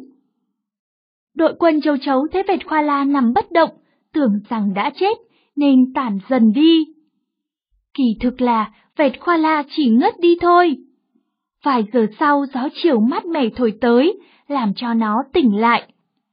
Lúc đầu, nó vẫn ngỡ đó chỉ là một cơn ác mộng. Bốn bề im ắng, vẹt càng nghĩ càng tủi. Hôm nay sao mà suối quẩy thế không biết. Nó thấy cổ học khô rát và thèm nước. Nó lê tới một dòng suối cạnh đó uống nước. Ánh trăng phản chiếu trên dòng suối lấp lánh ánh bạc, thật giống một tấm gương. Vẹt khoa la soi mình vào dòng nước. Nó giật mình và dường như không nhận ra mình nữa. Mũi xanh, mắt quầng, xấu xí quá đi mất. Lũ châu chấu thật là đáng sợ. Vẹt khoa la tự nhủ. Nhưng ta chẳng phải một cái mỏ vừa đẹp vừa linh hoạt hay sao? Chẳng phải trước đây đã từng mổ châu chấu rất tự nhiên đó sao? Tại sao vừa nãy lại không phát huy tác dụng được nhỉ? Từ đó trở đi, mỗi khi vẹt gặp châu chấu đều không dám mổ nữa. Lúc đói, nó kiếm vài cọng cỏ để ăn hoặc mổ những hạt quả mềm để ăn nhân. Các bạn và các em thân mến, câu chuyện mách bảo ta điều gì đây? Kẻ yếu thì phải đoàn kết lại thì mới thắng được kẻ mạnh. Châu chấu tuy nhỏ bé nhưng đã hợp sức lại với nhau và chiến thắng được kẻ thù là loài vẹt to lớn, mạnh hơn chúng rất nhiều. Chuyện do On Media sản xuất. Cảm ơn các bạn và các em đã chú ý lắng nghe. Thân ái, chào tạm biệt. Câu chuyện bát mì Trong cuộc sống ngày nay, xin đừng quên rằng còn tồn tại lòng nhân ái. Đây là một câu chuyện có thật. Chuyện xảy ra cách đây 50 năm, vào ngày 31 tháng 12, một ngày cuối năm tại quán mì Bắc Hải Đình, đường Chát Hoàng, Nhật Bản. Đêm giao thừa, ăn mì sợi đón năm mới là phong tục tập quán của người Nhật. Cho đến ngày đó, công việc làm ăn của quán mì Bắc Hải Đình rất phát đạt. Ngày thường, đến trạng vạng tối, trên đường phố hãy còn tấp nập ồn ào, nhưng vào ngày này, mọi người đều lo về nhà sớm hơn một chút để kịp đón năm mới. Vì vậy, đường phố trong phút chốc đã trở nên vắng vẻ. Ông chủ Bắc Hải Đình là một người thật thà, chất phác, còn bà chủ là một người nhiệt tình, tiếp đãi khách như người thân. Đêm giao thừa, khi bà chủ định đóng cửa, thì cánh cửa bị mở ra nhẹ nhẹ. Một người phụ nữ trung niên dẫn theo hai bé trai bước vào. Đứa nhỏ khoảng 6 tuổi, đứa lớn khoảng 10 tuổi. Hai đứa mặc đồ thể thao giống nhau, còn người phụ nữ mặc cái áo khoác ngoài lỗi thời. Xin mời ngồi. Nghe bà chủ mời, người phụ nữ rụt rè nói. Có thể cho tôi một bát mì được không? Phía sau người phụ nữ, hai đứa bé đang nhìn chăm chú. Đương nhiên, đương nhiên là được, mời ngồi vào đây. Bà chủ dắt họ vào bàn số 2, sau đó quay vào bếp gọi to. Cho một bát mì. Ba mẹ con ngồi ăn chung một bát mì trông rất ngon lành. Họ vừa ăn vừa trò chuyện khe khẽ với nhau. Ngon quá, thằng anh nói. Mẹ, mẹ ăn thử đi. Thằng em vừa nói, vừa gắp mì đưa vào miệng mẹ. Sau khi ăn xong, người phụ nữ trả 150 đồng. Ba mẹ con cùng khen. Thật là ngon, cảm ơn. Rồi cúi chào và bước ra khỏi quán. Cảm ơn các vị, chúc năm mới vui vẻ. Ông bà chủ cùng nói. Công việc hàng ngày bận rộn, thế mà đã trôi qua một năm. Lại đến ngày 31 tháng 12, ngày chuẩn bị đón năm mới. Công việc của bác Hải Đình vẫn phát đạt. So với năm ngoái, năm nay có vẻ bận rộn hơn. Hơn 10 giờ, bà chủ định đóng cửa thì cánh cửa lại bị mở ra nhẹ nhẹ. Bước vào tiệm là một người phụ nữ dẫn theo hai đứa trẻ. Bà chủ nhìn thấy cái áo khoác lỗi thời, liền nhớ lại vị khách hàng cuối cùng năm ngoái. Có thể cho tôi một bát mì được không? Đương nhiên, đương nhiên, mời ngồi. Bà chủ lại đưa họ đến bàn số 2 như năm ngoái, vừa nói vọng vào bếp. Cho một bát mì. Ông chủ nghe xong, liền nhanh tay cho thêm củi vào bếp trả lời. Vâng, một bát mì. Bà chủ vào trong nói nhỏ với chồng. Này ông, mình nấu cho họ ba bát mì được không? Không được đâu, nếu mình làm thế chắc họ sẽ không vừa ý. Ông chủ trả lời thế nhưng lại bỏ nhiều mì vào nồi nước lèo. Ông ta cười cười nhìn vợ và thầm nghĩ. Trông bà bề ngoài khô khan nhưng lòng dạ cũng không đến nỗi nào. Ông làm một tô mì to thơm phức đưa cho bà vợ bưng ra. Bà mẹ con ngồi quanh bát mì, vừa ăn vừa thảo luận. Những lời nói của họ đều lọt vào tai hai vợ chồng ông chủ quán. thơm quá. Năm nay vẫn được đến Bắc Hải Đình ăn mì, thật là may mắn quá. Sang năm nếu được đến đây nữa thì tốt biết mấy. Ăn xong, trả 150 đồng, ba mẹ con ra khỏi tiệm Bắc Hải Đình. Cảm ơn các vị, chúc năm mới vui vẻ. Nhìn theo bóng dáng ba mẹ con, hai vợ chồng chủ quán thảo luận với nhau một lúc lâu. Đến ngày 31 tháng 12 lần thứ ba, công việc làm ăn của bác Hải Đình vẫn rất tốt. Vợ chồng ông chủ quán bận rộn đến nỗi không có thời gian nói chuyện. Đến 9 rưỡi tối, cả hai người đều cảm thấy trong lòng có một cảm giác gì đó khó tả. Đến 10 giờ, nhân viên trong tiệm đã nhận bao lì xì và ra về. Ông chủ vội vã tháo các tấm bảng trên tường ghi giá tiền của năm nay là 200 đồng một bát mì và thay vào đó là giá của năm ngoái 150 đồng một bát mì. Trên bàn số 2, 30 phút trước, bà chủ đã đặt một tờ giấy, đã đặt chỗ. Đúng 10 rưỡi, ba mẹ con xuất hiện, hình như họ cố chờ khách ra về hết rồi mới đến. Đứa con trai lớn mặc bộ quần áo đồng phục cấp 2, đứa em mặc bộ quần áo của anh. Nó hơi rộng một chút, cả hai đứa đều đã lớn lên rất nhiều. Mời vào, mời vào. Bà chủ nhiệt tình chào đón. Nhìn thấy khuôn mặt tươi cười của bà chủ, người mẹ chậm rãi nói. Làm ơn, nấu cho chúng tôi hai bát mì được không? Được chứ, mời ngồi bên này. Bà chủ lại đưa họ đến bàn số 2, nhanh tay cất tờ giấy đã đặt chỗ đi. Sau đó quay vào trong nói to. Hai bát mì. Vâng, hai bát mì, có ngay. Ông chủ vừa nói, vừa bỏ ba phần mì vào nồi. Ba mẹ con vừa ăn vừa trò chuyện, dáng vẻ rất phấn khởi. Đứng sau bếp, hai vợ chồng ông chủ cũng cảm nhận được sự vui mừng của ba mẹ con, trong lòng họ cũng thấy vui lây. Tiểu Thuần và anh lớn này, hôm nay mẹ muốn cảm ơn các con. Cảm ơn chúng con ạ. Tại sao thế ạ? Chuyện là thế này. Vụ tai nạn xe hơi của bố các con đã làm cho 8 người bị thương. Công ty bảo hiểm chỉ bồi thường một phần. Phần còn lại chúng ta phải chịu. Vì vậy mấy năm nay, mỗi tháng chúng ta đều phải nộp 50.000 đồng. Chuyện đó thì chúng con biết rồi. Đứa con lớn trả lời. Bà chủ đứng bên trong không dám động đậy để lắng nghe. Lẽ ra phải đến tháng 3 năm sau chúng ta mới nộp hết, nhưng năm nay mẹ đã nộp xong cả rồi. Mẹ nói thật đấy chứ ạ? Ừ, mẹ nói thật. Bởi vì anh lớn nhận trách nhiệm đi đưa báo, còn Tiểu Thuần giúp mẹ đi chợ nấu cơm, làm cho mẹ có thể yên tâm làm việc. Công ty đã phát cho mẹ một tháng lương đặc biệt, vì vậy số tiền chúng ta còn thiếu, mẹ đã nộp hết rồi. Mẹ ơi, anh ơi, thật là tốt quá. Nhưng sau này mẹ cứ để con tiếp tục nấu cơm nhé. Con cũng sẽ tiếp tục đi đưa báo. Tiểu Thuần, chúng ta phải cố gắng lên. Mẹ cảm ơn hai anh em con nhiều. Tiểu Thuần còn có một bí mật chưa nói cho mẹ biết. Đó là vào một ngày chủ nhật của tháng 11, trường của Tiểu Thuần gửi thư mời phụ huynh đến dự một tiết học. Thầy giáo của Tiểu Thuần còn gửi một bức thư đặc biệt cho biết bài văn của Tiểu Thuần đã được chọn làm đại diện cho Bắc Hải đảo đi dự thi văn toàn quốc. Con nghe bạn của Tiểu Thuần nói mới biết nên hôm đó con đã thay mẹ đến dự. Có thật thế không? Sau đó ra sao?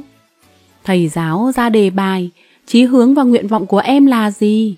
Tiểu Thuần đã lấy đề tài bát mì để viết và được đọc trước tập thể lớp nữa chứ. Bài văn được viết như sau. Ba bị tai nạn xe, mất đi để lại nhiều gánh nặng. Để gánh vác trách nhiệm này, mẹ đã phải thức khuya dậy sớm để làm việc. Đến cả việc hàng ngày con phải đi đưa báo, em cũng viết vào bài nữa. Lại còn, vào tối 31 tháng 12, ba mẹ con cùng ăn một bát mì rất ngon. Ba người chỉ gọi một tô mì, nhưng hai vợ chồng bác chủ tiệm vẫn cảm ơn và còn chúc chúng tôi năm mới vui vẻ nữa. Lời chúc đó đã giúp chúng tôi có dũng khí để sống, khiến cho gánh nặng của ba để lại nhẹ nhàng hơn. Vì vậy, Tiểu Thuần viết rằng nguyện vọng của nó sau này là mở một tiệm mì, trở thành một ông chủ tiệm mì lớn nhất Nhật Bản. cũng sẽ nói với khách hàng của mình những câu như cố gắng lên, chúc hạnh phúc, cảm ơn. Đứng sau bếp, hai vợ chồng chủ quán lặng người lắng nghe ba mẹ con nói chuyện mà nước mắt lăn dài. Bài văn đọc xong, thầy giáo hỏi, anh của Tiểu Thuần hôm nay thay mẹ đến dự, mời em lên phát biểu vài lời. Thật thế à con? Lúc đó con nói sao? Bởi vì quá bất ngờ nên lúc đầu con không biết phải nói gì cả. Con nói, cảm ơn sự quan tâm và thương yêu của thầy cô đối với Tiểu Thuần. Hàng ngày em con phải đi chợ nấu cơm nên mỗi khi tham gia hoạt động đoàn thể gì đó, nó đều phải vội vã trở về nhà. Điều này gây không ít phiền toái cho mọi người. Vừa rồi khi em con đọc bài văn thì trong lòng con cảm thấy sự xấu hổ, nhưng đó là sự xấu hổ chân chính. Mấy năm nay, mẹ chỉ gọi một bát mì, đó là cả một sự dũng cảm. Anh em chúng con không bao giờ quên được. Anh em con tự hứa sẽ cố gắng hơn nữa, quan tâm chăm sóc mẹ nhiều hơn. Cuối cùng, con nhờ các thầy cô quan tâm giúp đỡ cho em con. Ba mẹ con nắm tay nhau, vỗ vai động viên nhau, vui vẻ cùng nhau ăn hết tô mì đón năm mới, rồi trả 300 đồng. Nói câu cảm ơn vợ chồng chủ quán, cúi chào và ra về. Nhìn theo ba mẹ con, vợ chồng ông chủ quán nói với theo. Cám ơn, chúc mừng năm mới.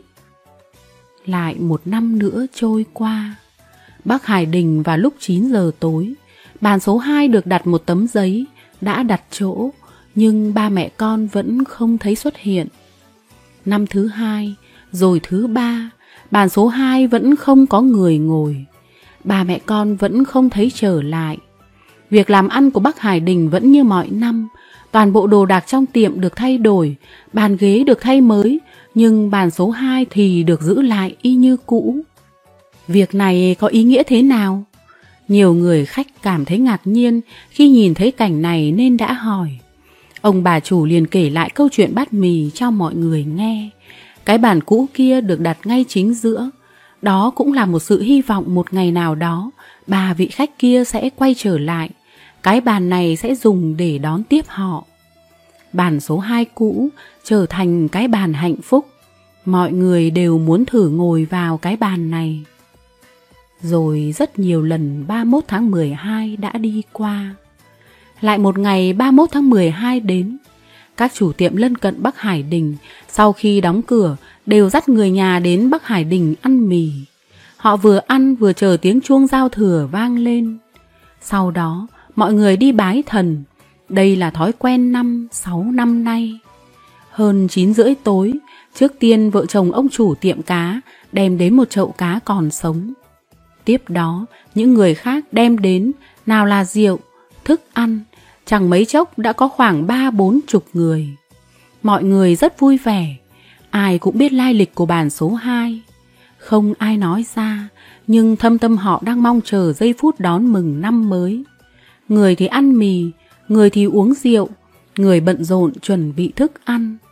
Mọi người vừa ăn, vừa trò chuyện, từ chuyện trên trời dưới đất đến chuyện nhà bên có thêm chú nhóc nữa.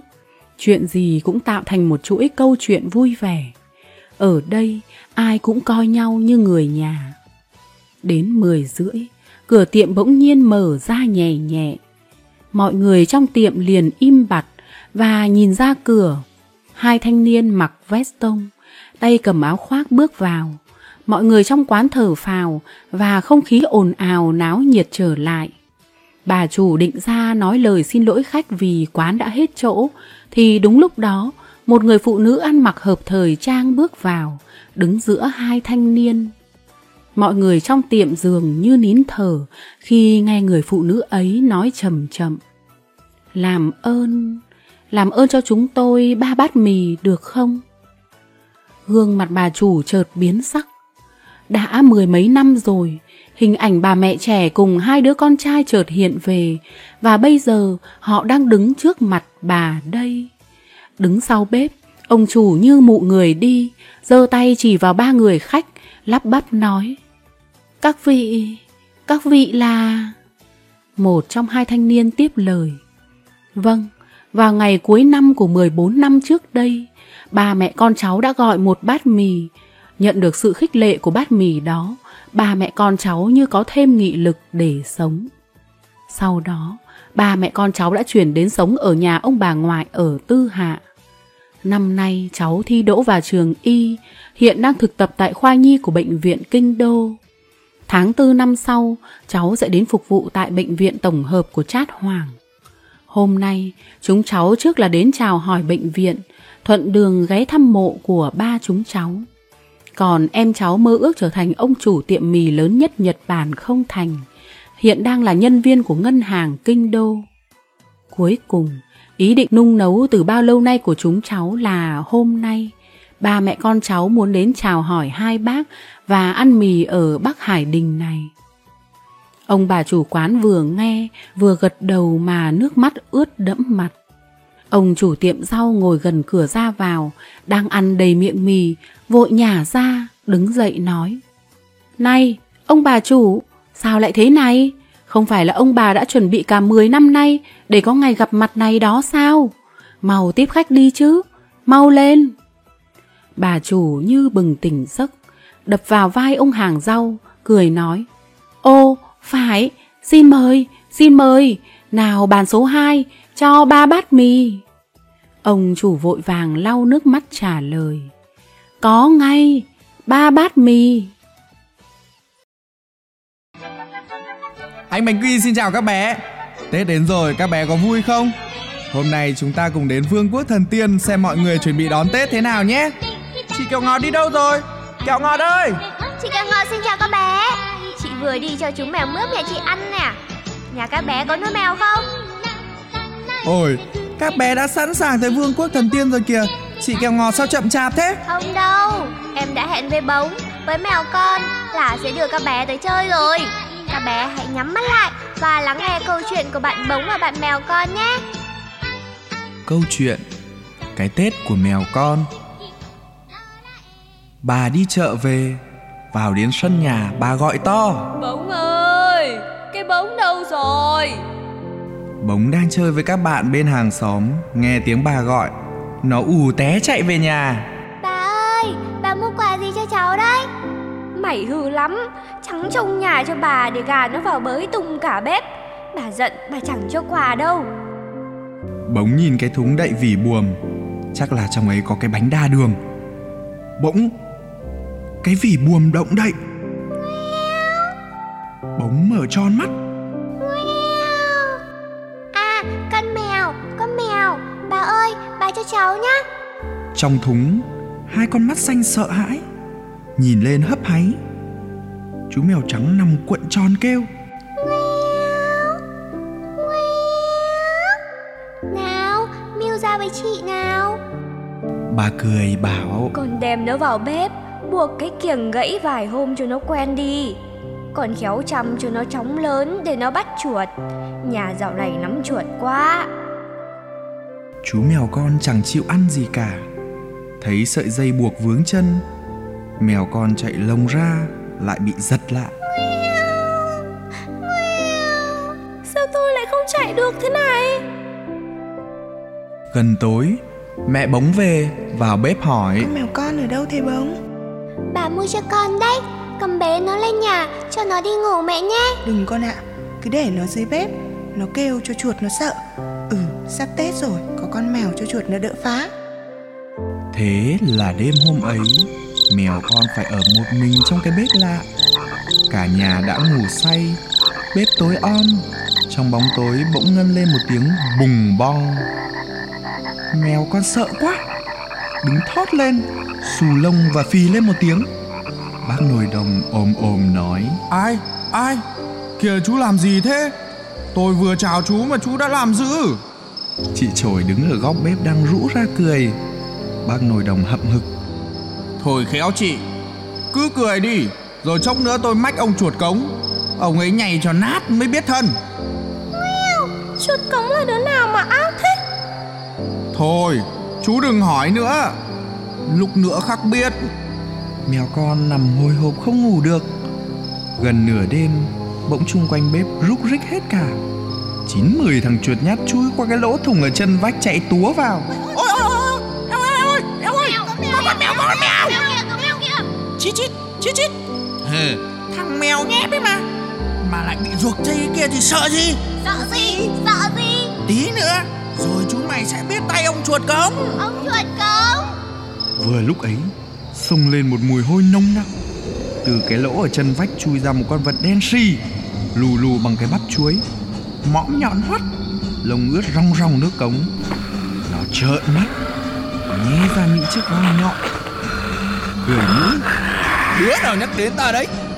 À Lại có chú mèo nhép ở đâu mới về thế này? Có đủ một miếng cho ta không Miu con lùi mãi vào sát vách. Bốn chân chú run cả lên. Chuột cống bò đến gần Nghịch mõm cười ngất. Chú mày sắp đáy dầm rồi hay sao? Thôi Biết điều thì đứng yên đấy. Ta tha chết. Thế ngọ nguậy Ta chỉ đớp một răng Là mày ngoẻo không kịp ngáp. Chuột cống chui bộ râu và gọi đám bộ hạ. Kìa Chúng mày đâu? Xem thằng nồi đồng có gì chén được không? Lũ chuột bò lên trạng Leo lên bát nồi đồng. Năm sáu thằng súm lại Hút mõm vào Cố mãi mới lật được cái vùng nồi ra. À ha cơm nguội Cơm nguội, cơm nguội lại có cả một bát cá kho! Cá rô kho khế đấy. Vừa chư vừa thơm! Bùng bong. Ai ai? Lạy các cậu các ông ăn thì ăn nhưng đừng đánh đổ tôi xuống đất. Tôi ngã xuống không vỡ cũng bẹp mất chết mất Cả đám chuột đánh chén no nê Chuột cống bụng căng lên Khịt khịt đến bên chị trổi quát. Cái con này Sao thì mỗ mà dám chống lạnh đứng đấy hả? Mày láo thật. Chuột cống cắn luôn chị trổi giật ngã xuống. Chị trổi vừa kêu vừa rủa. Tao làm gì mày mà mày nhảy tao ở chuột cống kia? Mày ác thế rồi có ngày phải tội với rồi. Cả bọn chuột thằng nào thằng nấy Mép béo nhơn. Chuột cống đứng giữa vành ria lên khoái lắm. Lũ chuột vừa nhảy vừa hát chít chít chít chúng ta là họ chuột. Người chúng ta dài răng nhọn hoắt cá thịt hay thóc lúa ngô khoai. Họ chuột ta đây đều ăn tuốt. Ăn tuốt ăn ăn tuốt. Nào chuột công ông anh hát đi. Hát đi cho chúng em nghe. Đàn chuột vỗ bụng múa đuôi cười reo to. Chuột cống phinh bụng Khệnh khạng vuốt rìa, Ngoáy đuôi rồi cất tiếng re re. À là chuột cống Mõm nhọn lông xù. Đời ta hồi thối Nhưng cái bụng ta to. Hô hô hô Một lúc chuột cuống nhóm dậy. Thôi anh em Lui quân. Hôm nay ta vét bếp Mai ta vào buồng khoáng thóc. Ta sẽ còn nhiều bữa chén tưới lý nữa.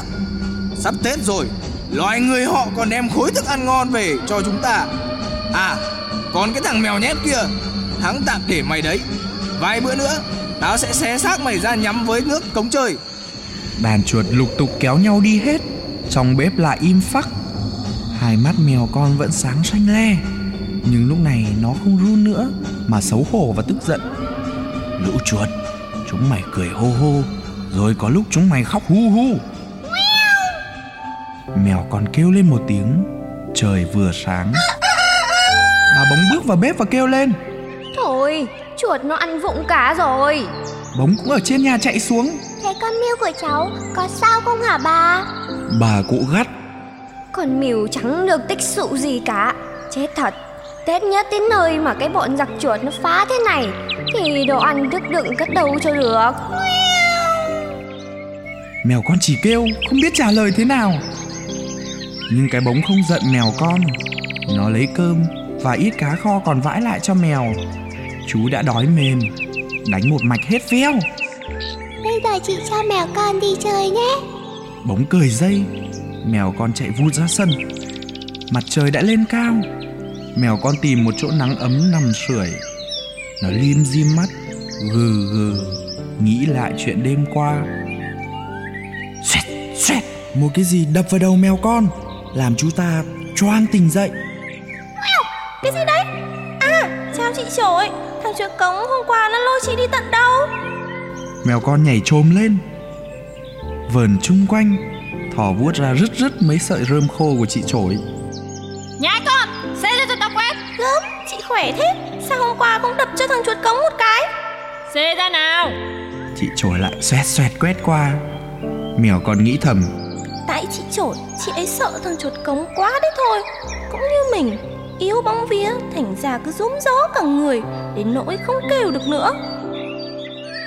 Chạy chán Mèo con lại rình một con bướm đang chập chờn bay qua. Mèo con trồm ra Hút rồi.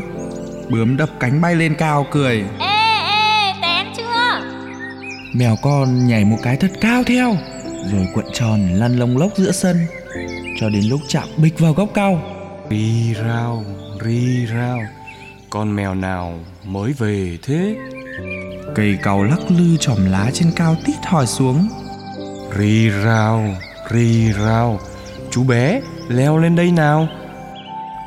Mèo con ôm ngay lấy thân cau trèo nhanh thoăn thoắt Rồi chú ngứa vuốt Cào cào thân cau sôn sột Ấy, ấy, chú làm sức cả mình tôi rồi Để vuốt sắc mà bắt chuột chứ. Cây cau kêu lên Mèo con tiêu nghỉu cúp tài lại tụt xuống đất. Mèo con lại nằm dài sưởi nắng và ngẫm nghĩ. Kìa kìa Một con bọ gì đang lủi nhanh qua sân? Mèo con vút lên Chặn một chân lên lưng nó Và ghé mũi phập phồng đánh hơi. Xì, anh nào mà hôi thế? Ban ngày ban mặt Anh đi đâu mà lấm lét vậy? Ui ui Em là rắn đất đây. Anh tha cho em. Cái thân phận vừa nhỏ vừa yếu Như em mà không lùi khéo Thì sống yên thân thế nào được? Mình bé thì mình phải sợ kẻ nào lớn hơn mình. Anh đến hỏi cậu cốc tía kia mà xem. Cậu cóc tía bé bằng nửa nắm tay Đang ngồi nghiến răng cạnh hàng rào. Thấy mèo con đi tới Cậu lồi hai mắt ra Nhìn chân chân À, hóa ra là cậu cốc tía. Cậu ông rời đấy. Cậu bé thế, có sợ tôi không? Việc gì mà phải sợ? Tháo nào, người ta bảo cậu có cái gan to lắm. Gan ta có gì mà to? Thế sao cậu lại không sợ? Rắn đất hắn bảo Ai mà nhỏ yếu thì phải sợ kẻ khác cơ mà. Cái thằng ấy Nó chỉ rúc vào cái xó xỉnh mà ăn bẩn Cho nên gặp ai nó cũng khiếp. Còn như ta Ngày ngày ta đi bắt mũi trừ sâu Ta sống ngay thẳng Việc gì mà phải sợ ai? Vả lại Cứ sợ thì ngồi mà nhịn đói à? Như trong vườn này Có thằng hổ mang rất ác. Chả lẽ ta không dám vào vườn bắt sâu à? Nó gian ác Nó mới phải sợ ta chứ. Mấy hôm sau Mèo con đã thuộc tất cả các ngóc ngách từ trên nhà xuống bếp Từ trong sân ra đến ngoài vườn. Đến chỗ nào cũng có những cuộc gặp gỡ Những câu chuyện làm cho mèo con ngẫm nghĩ. Cả ngày chú chạy chơi Cho đến lúc nào nghe bóng gọi. Miu Miu Về ăn cơm. Bữa trưa ấy Mèo con lại nằm lim dim mắt. Sưởi nắng trên thềm nhà. Mẹ bóng đang say cối tóc u u rào rào. Mấy chú gà con chiếp chiếp, Xúm xít đến nhặt những hạt thóc vãi. Bỗng, Trong chuồng gà nghe quát một tiếng thật to. Gà mẹ từ trong chuồng kêu thất thanh, Xoa cánh nhảy tót ra ngoài. Mèo con bỗng lạnh người. Một con rắn đang bạnh to cổ. Lắc lư cất cao đầu Trườn mình lên ổ trứng gà đang ấp. Gà mẹ mắt long lên Đôi và cánh xù to cuống quýt. Quát quát Cậu Miu ơi Cậu cứu lấy ổ trứng của tôi.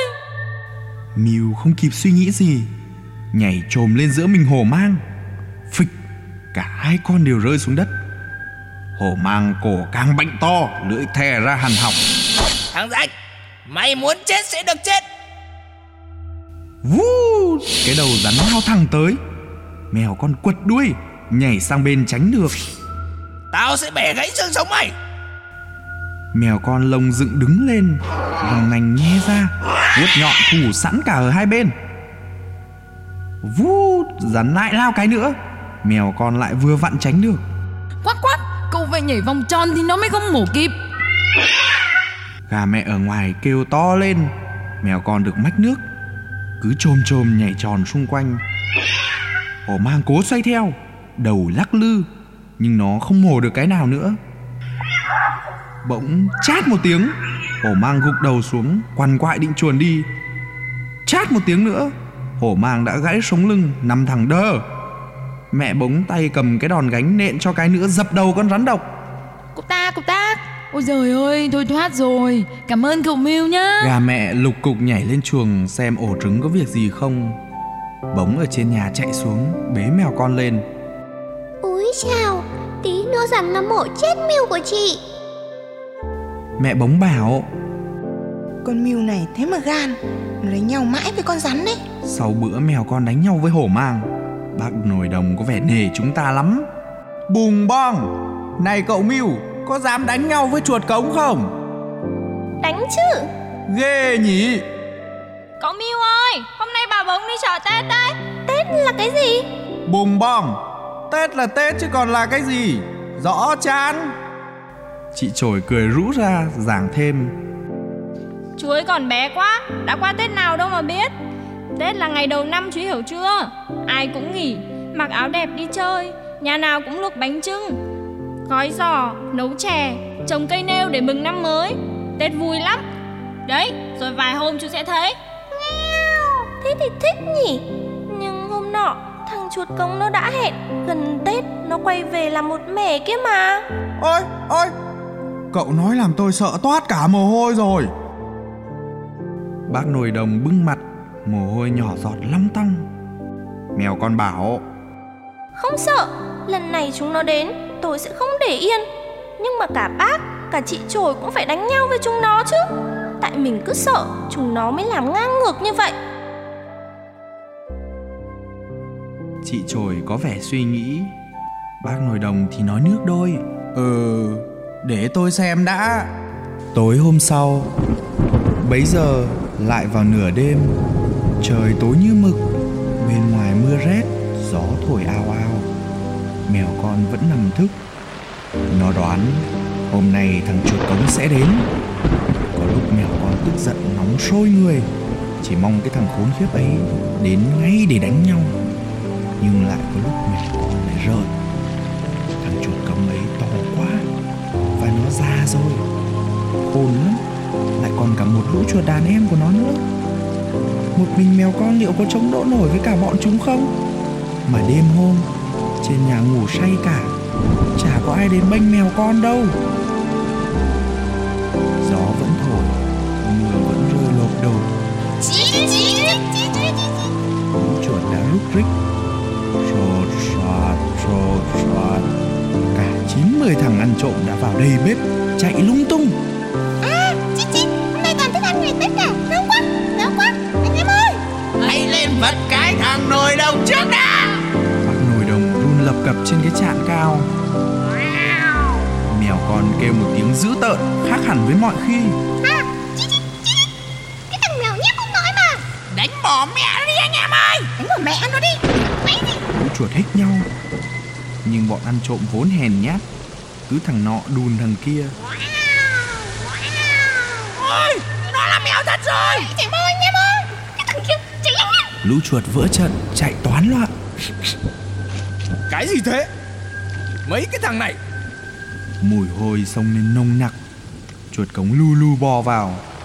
Lũ chuột lâu la thấy có tướng đến thì hoàn hồn lại và xông cả lên. Đánh, đánh chết cái thằng mèo nháp kia đi! Đánh chết nó đi! Đánh đi, đánh đi, đánh đi! Chuột cống rung đuôi tiến lại. Thế nào? Chúng mày đấy à? Muốn sống thì ra khỏi bếp ngay. Tao làm phúc tha cho. Lúc nào chúng tao ăn xong Tao sẽ gọi vào chia cho mày một góc cá kho mà ăn Tết. Còn nếu mày bướng Thì tao cắn cổ mày chết ngay. Mày hỏi con mẹ trồi và thằng nồi đồng kia xem. Tao đã cắn cổ chết mấy thằng mèo Còn to hơn mày kìa. Bác nồi đồng trên trạm nói vọng xuống. Đúng đấy ừ, Đúng đấy cậu Miu ạ.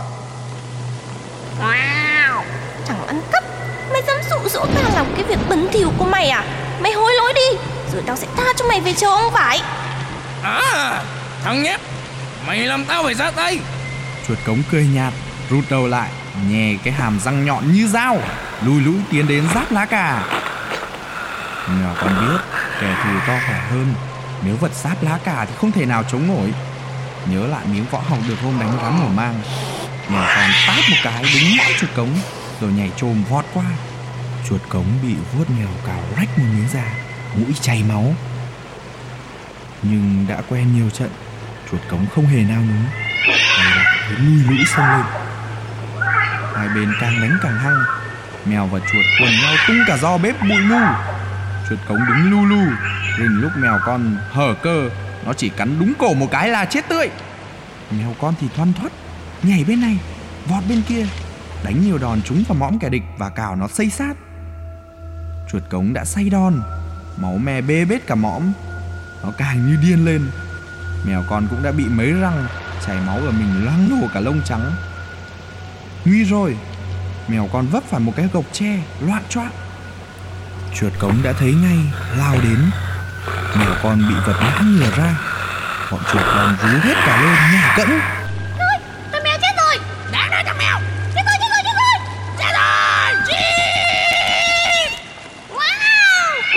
Con co hai chân sau Cố đẩy mõm chuột cống ra. Chuột cống nhè giọng nhọn hoắt cười khà. Mày có chạy đằng rời con ạ. À? Bỗng bốp Một cái gì giáng xuống lưng chuột cống Làm nó giật nảy mình. Chị trồi Từ nãy vẫn nín thở đứng ở góc bếp. Thấy chúng nguy quá Chị quên cả sợ. Lấy hết sức quất thằng kẻ cướp một cái. Bác nồi đồng trên trán cũng lao ngay xuống. Loảng xoảng loảng xoảng. Liền hai đòn bất ngờ làm cho chuột cống lúng túng Trong lúc chuột cống hoảng hốt Mèo con đã nhanh như cắt thò vuốt nhọn Móc thật mạnh vào cái bụng trắng hiếu của chuột cống. Ôi chết tôi rồi! Chuột cống bị móc thùng bụng lao đảo. Mèo con ngao một tiếng to Tát luôn mấy cái nữa. Chuột cống lăn cành. Bùng bong bùng bong Bác nồi đồng múa ở trên trạm Mèo con quắc mắt. Chuột cống cố ngóc đầu dậy toan chạy. Nhưng nó lại bị mèo con tát cho một cái nữa những vuốt sắc cắm vào mặt Khiến chuột cống gục hẳn. Mèo con đuổi mãi Lũ chuột chạy bán sống bán chết. Sáng mùng một Tết Trời mát Bống bế con mưu trong lòng Lấy dây băng đỏ Tết Một cái nút hoa chung quanh cổ chú mèo. Nào, chị tết hoa đỏ cho Miu nào Để chị còn theo mẹ đi viếng mộ bố ở Nghĩa Trang Liệt Sĩ chứ. mèo Bà bống cười bảo Cháu bế nó đi Thì cẩn thận Kéo lại bỏ quên nó ở đâu nhé. Con Miu này ngoan lắm Bé thế mà đánh được cái chuột cống. Lúc đi qua bếp Mèo con gọi to Mèo, bác nồi đồng chị trồi ở nhà Tôi đi chơi nhá. Ừ, đi thì đi Đừng có chạy rông mà lạc Hôm nay đông người lắm đấy.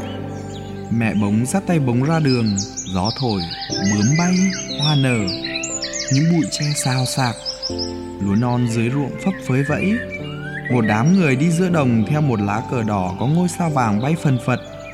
Ôi chao Ngày Tết sao mà đẹp và vui thế? Mèo con nằm trên tay bống ngẩng đầu nhìn xung quanh kêu.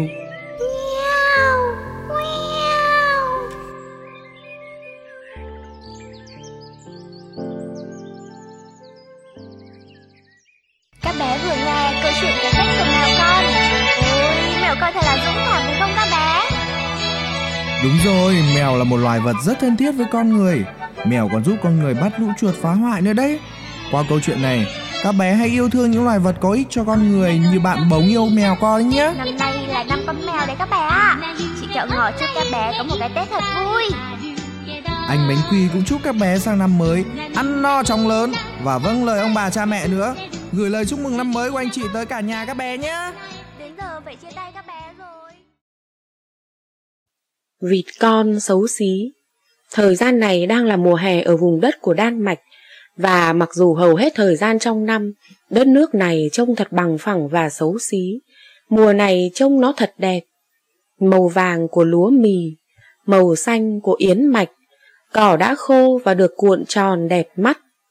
Từ ngôi nhà đổ cũ nát không ai sống ở đó, xuống rìa một con kênh là một khu rừng của những cây đầy gai gọi là ngưu bàng, cao đến nỗi cả một gia đình có thể ở trong đó mà không thể phát hiện ra. Dưới những cây ngưu bàng, một cô vịt đã xây dựng cho mình một tổ ấm, và không phải cả ngày cô ngồi ấp sáu quả trứng xinh đẹp. Năm trong số những quả trứng đó có màu trắng, nhưng quả thứ sáu lại to hơn những quả trứng khác và có màu xám xấu xí. Cô vịt luôn bối rối về quả trứng đó vì sự khác biệt của nó so với những quả trứng còn lại.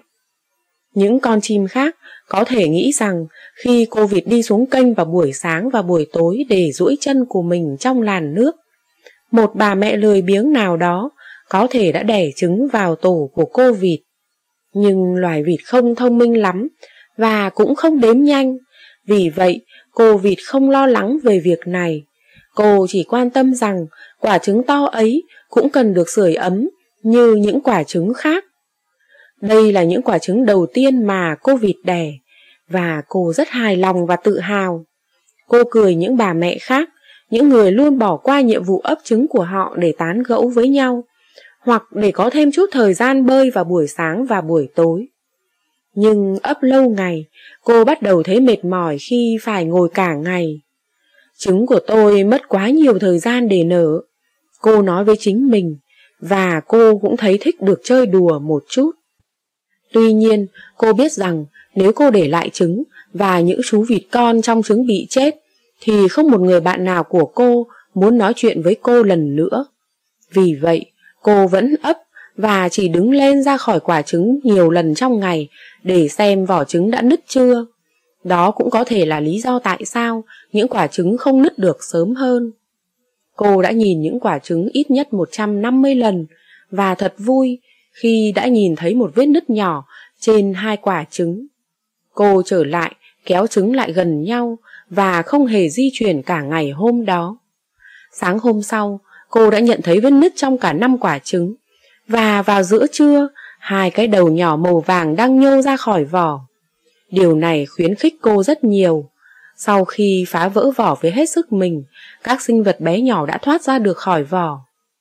Cô vịt ngồi suốt đêm trên tổ, và trước khi mặt trời mọc, năm quả trứng trắng đã chỉ còn là các vỏ trống rỗng, và 10 con mắt đang nhìn ra thế giới xanh bao la. Bây giờ cô vịt thấy những chiếc vỏ vỡ không còn là những thứ gì thoải mái để ngồi hoặc dẫm lên, nên cô đẩy phần vỏ trứng sang một bên và chờ đợi cho đến khi quả trứng lớn hơn nở ra.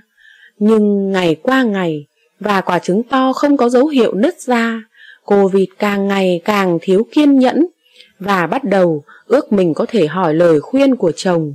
Nhưng chú vịt không bao giờ ở xung quanh cô khi cô cần chú. Tôi không thể nghĩ được chuyện gì sẽ xảy ra với nó. Cô vịt cào nhào với người hàng xóm khi đến thăm cô. Quả trứng này tôi phải ấp gấp đôi thời gian đấy. Hãy để tôi xem quả trứng nào. Người hàng xóm già nói. À, tôi nghĩ nó là trứng gà Tây. Một lần, khi hồi tôi còn trẻ, họ đã lừa tôi ấp một ổ trứng gà Tây. Và khi chúng nở ra, những sinh vật quá ngu ngốc đến nỗi không thể học bơi. Tôi không có đủ kiên nhẫn khi nghĩ về điều này. Chà, tôi sẽ cho nó một cơ hội khác. Cô vịt thở dài, và nếu nó không ra khỏi vỏ trứng trong 24 giờ nữa, tôi sẽ để nó lại một mình và dạy cho những chú vịt con bơi đúng cách và tìm thức ăn. Tôi thực sự không làm được hai việc cùng một lúc. Cô đẩy quả trứng còn lại vào giữa tổ. Suốt cả ngày hôm sau, cô ngồi xuống, từ bỏ ngay cả việc bơi buổi sáng vì cô sợ rằng cái lạnh có thể ảnh hưởng tới quả trứng to. Vào buổi tối, khi cô nhìn trộm, cô nghĩ cô đã thấy một vết nứt nhỏ ở phần trên của vỏ trứng. Đầy hy vọng, cô đã trở lại nhiệm vụ của mình, mặc dù cô hầu như không thể ngủ suốt đêm. Vì phấn khích. Khi cô thức dậy với những tia nắng đầu tiên, cô cảm thấy có cái gì đó đang khuấy động dưới mình. Và cuối cùng, khi cô di chuyển ra khỏi chỗ nằm, một con chim to lóng ngóng đang ngã chúi đầu trên mặt đất. Không thể phủ nhận rằng chú vịt con xấu. Ngay cả người mẹ cũng buộc phải thừa nhận điều đó với chính mình, mặc dù cô ấy chỉ nói nó thật lớn và mạnh mẽ. Con sẽ không cần bất cứ lời dạy nào khi con ở trong nước. Cô nói với chú vịt con, với một cái nhìn ngạc nhiên về một màu nâu xỉn bao phủ lưng vịt con và cái cổ không có lông của nó.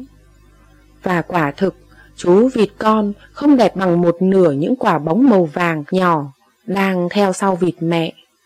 Khi họ trở về, họ tìm thấy người hàng xóm cũ trên bờ đang chờ họ đưa vào một khu dành riêng cho vịt. Không, đây không phải là nơi dành cho một con gà tây bé. Chắc chắn là vậy. Bà ta thì thầm một cách tự tin với vịt mẹ. Mặc dù nó gầy và không có màu sắc gì, nhưng nó cũng có thể giữ cái đầu của nó tốt đấy. Rất tốt khi bà nói như vậy, cô vịt trả lời. Cô lúc đó đã có một số nghi ngờ về vẻ đẹp của nó. Mỗi chú vịt con một khác, nhưng người ta không thể mong đợi tất cả những đứa trẻ đều xinh đẹp. Lúc này, họ đã đến giữa sân, nơi có một bà vịt rất già đang ngồi. Bà là người đã được đối xử với sự tôn trọng lớn của tất cả các loài chim sống trên mặt nước. Các con phải đi lên và cúi thấp người trước mặt bà ấy. Cô vịt thì thầm với đám con. Cô hất đầu về phía của bà già và giữ chân cách xa nhau, như con thấy mẹ làm mẫu đấy. Những chú vịt con đã cố gắng để cơ thể béo tròn của chúng có thể lặp lại các chuyển động của mẹ và bà vịt già khá hài lòng với chúng. Nhưng bầy vịt còn lại có cảm giác khó chịu và một con vịt nói Ôi, ở đây có rất nhiều vịt con nhỏ này. Sân đã đầy rồi, và mọi người có bao giờ thấy con gì xấu xí như sinh vật cao lớn đó không? Nó là một sự ô nhục đối với, với bất kỳ bố mẹ nào. Tôi sẽ ra và đuổi nó đi. Sau đó, bà ta dựng lông lên và chạy đến chỗ chú vịt con to lớn, cắn vào cổ chú. Chú vịt con quạc lên một tiếng lớn. Đây là lần đầu tiên chú cảm thấy đau đớn và âm thanh của chú khiến mẹ chú nhanh chóng quay lại. Để cho cậu bé yên. Cô vịt nói một cách quyết liệt. Hoặc tôi sẽ gửi cho cha của cậu bé. Cậu bé không làm phiền gì đến bà cả. Không, nhưng nó quá xấu xí và vụng về. Không ai có thể đứng cạnh nó. Người lạ trả lời.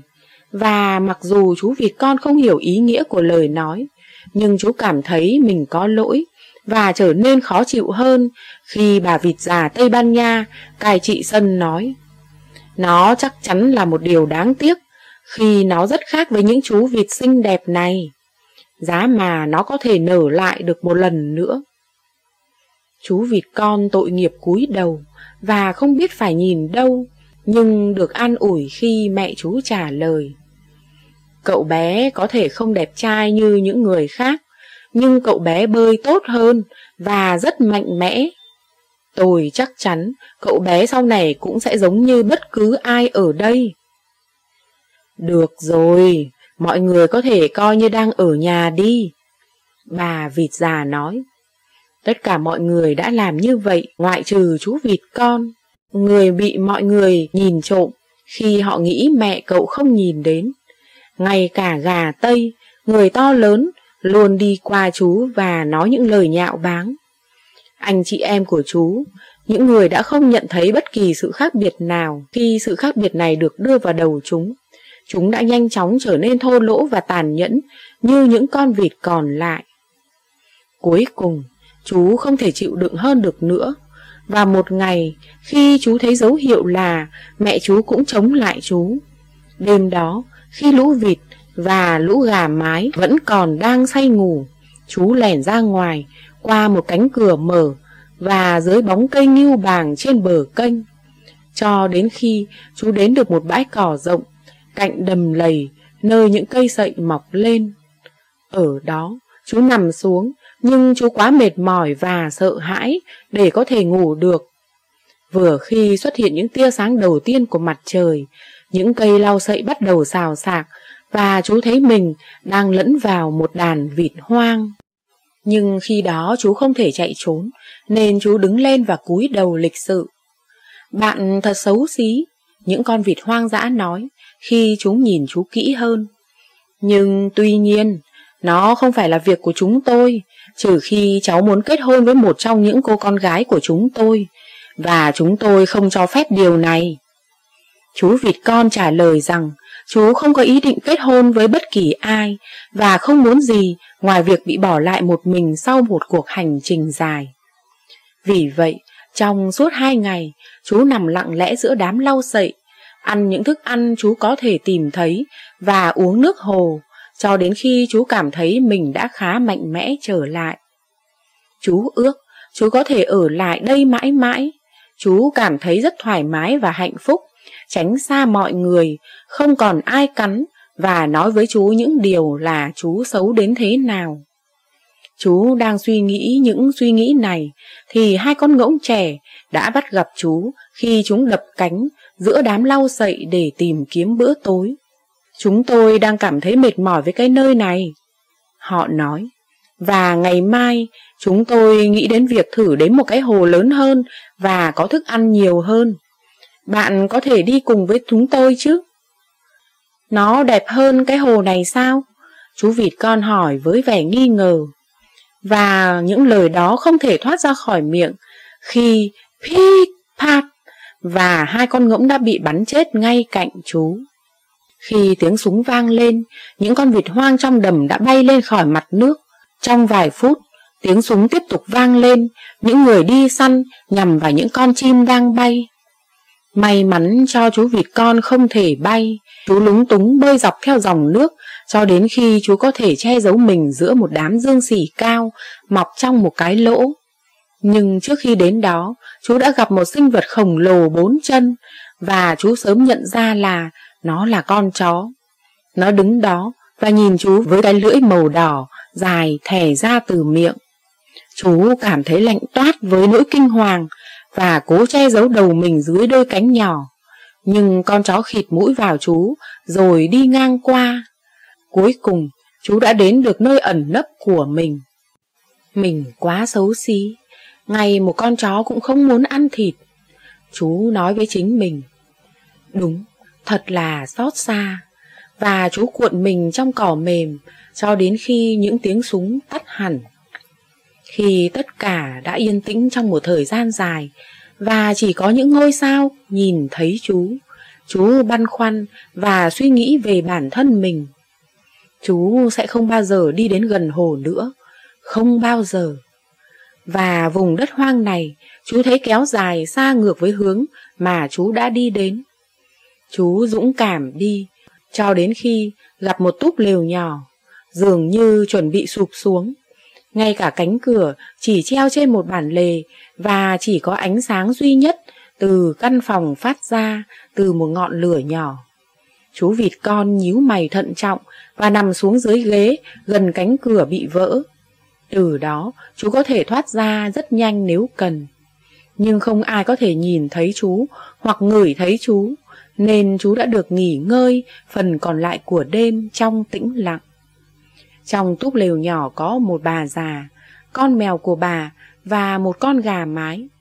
Người phụ nữ già đã dành cả cuộc đời của mình để kéo sợi và bán sợi ở thị trấn gần nhất.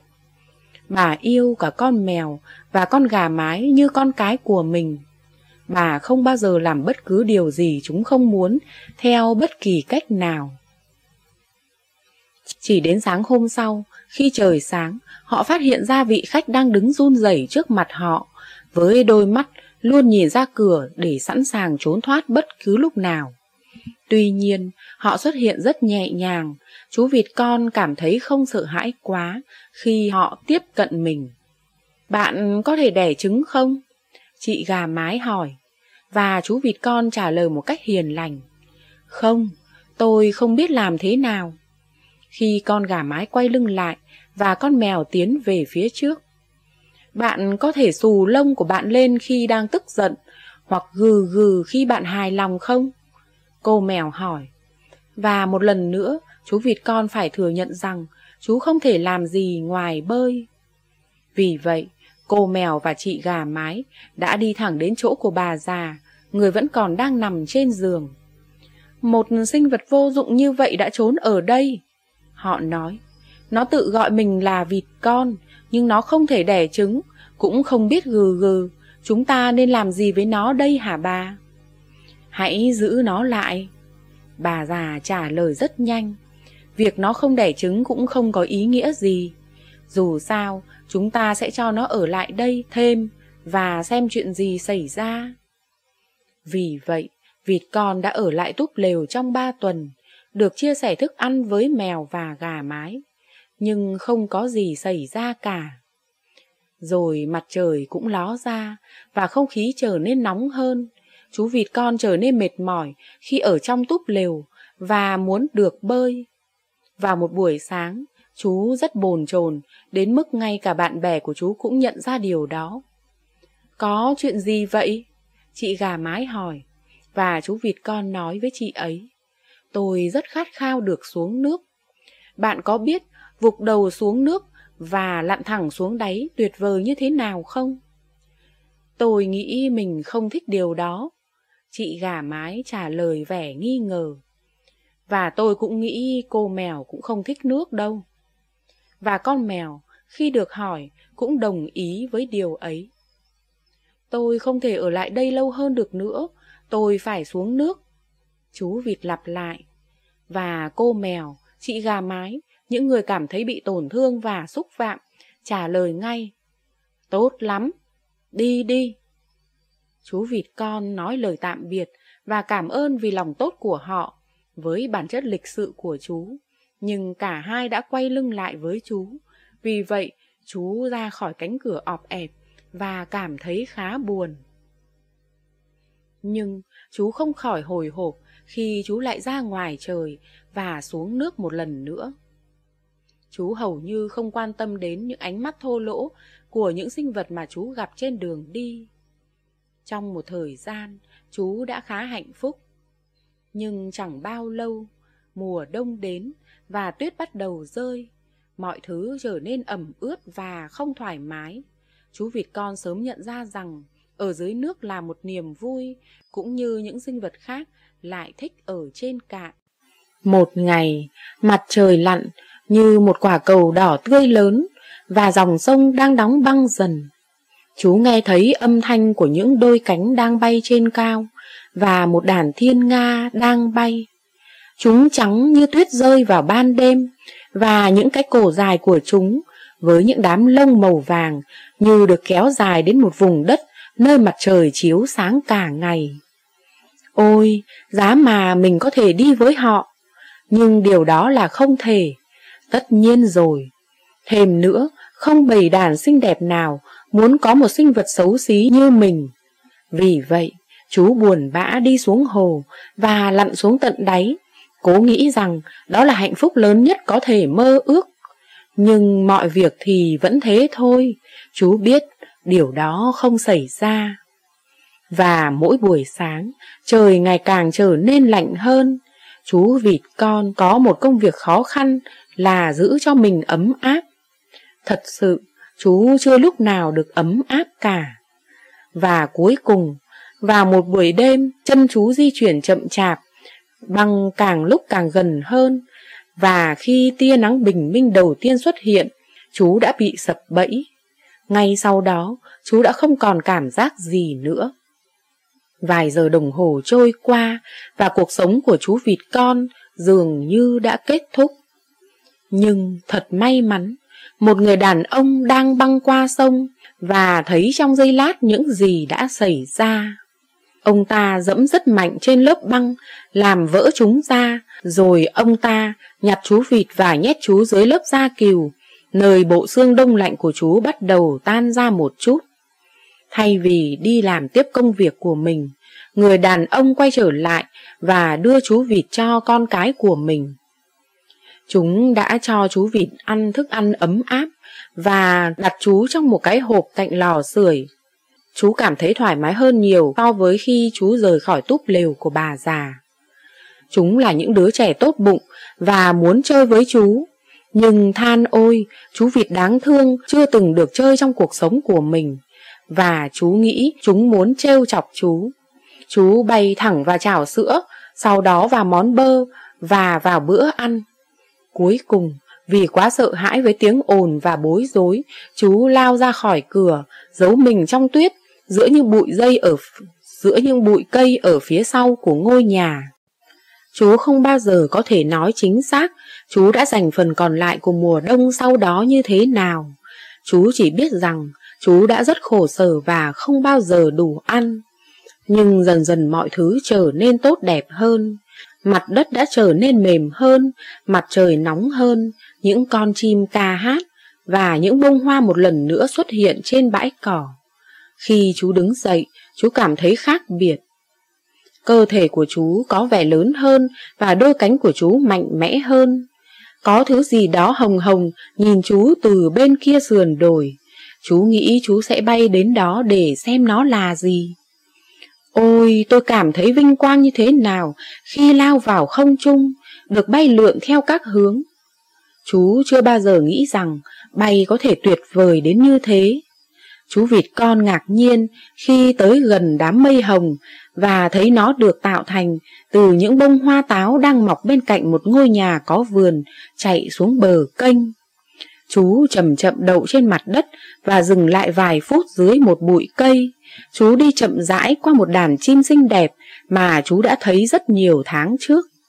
Bị mê hoặc, chú quan sát từng chú chim một đang bước xuống kênh và lặng lẽ nổi trên mặt nước, như thể chú là một phần của họ. Mình sẽ đi theo họ, chú vịt con nói với chính mình. Mặc dù mình xấu xí, nhưng thà bị giết bởi họ còn hơn là chịu đựng tất cả cái lạnh và cái đói như mình đã trải qua. Không mất nhiều thời gian, chú tiếp cận họ, vì họ đã dừng lại để nghỉ ngơi trong hồ nước xanh, dợp bóng cây, các cành của nó xà xuống thấp dưới mặt nước. Và ngay lập tức, họ thấy chú đang đến. Một số trong những chú chim non hơn bơi ra gặp chú với tiếng kêu chào đón mà chú vịt con hầu như không hiểu. Chú gia nhập với bầy chim một cách vui vẻ nhưng run rẩy và quay sang một trong những con chim lớn tuổi, người lúc này đã rời khỏi bóng mát của cây. Chú nói, nếu cháu chết, ông giết cháu còn hơn. Cháu không biết tại sao cháu lại nở ra, vì cháu quá xấu xí. Và khi chú nói, chú cúi đầu nhìn xuống nước. Phản chiếu trong nước hồ phẳng lặng, chú nhìn thấy nhiều bóng trắng, với chiếc cổ dài và lông vàng. Chú cố nhìn để tìm kiếm cơ thể xám xìn và cái cổ gầy vụng về, nhưng không có thứ gì như thế cả. Thật ngạc nhiên, chú nhìn vào cơ thể mình và chú nhận thấy mình đã trở thành một con thiên nga trắng tuyệt đẹp.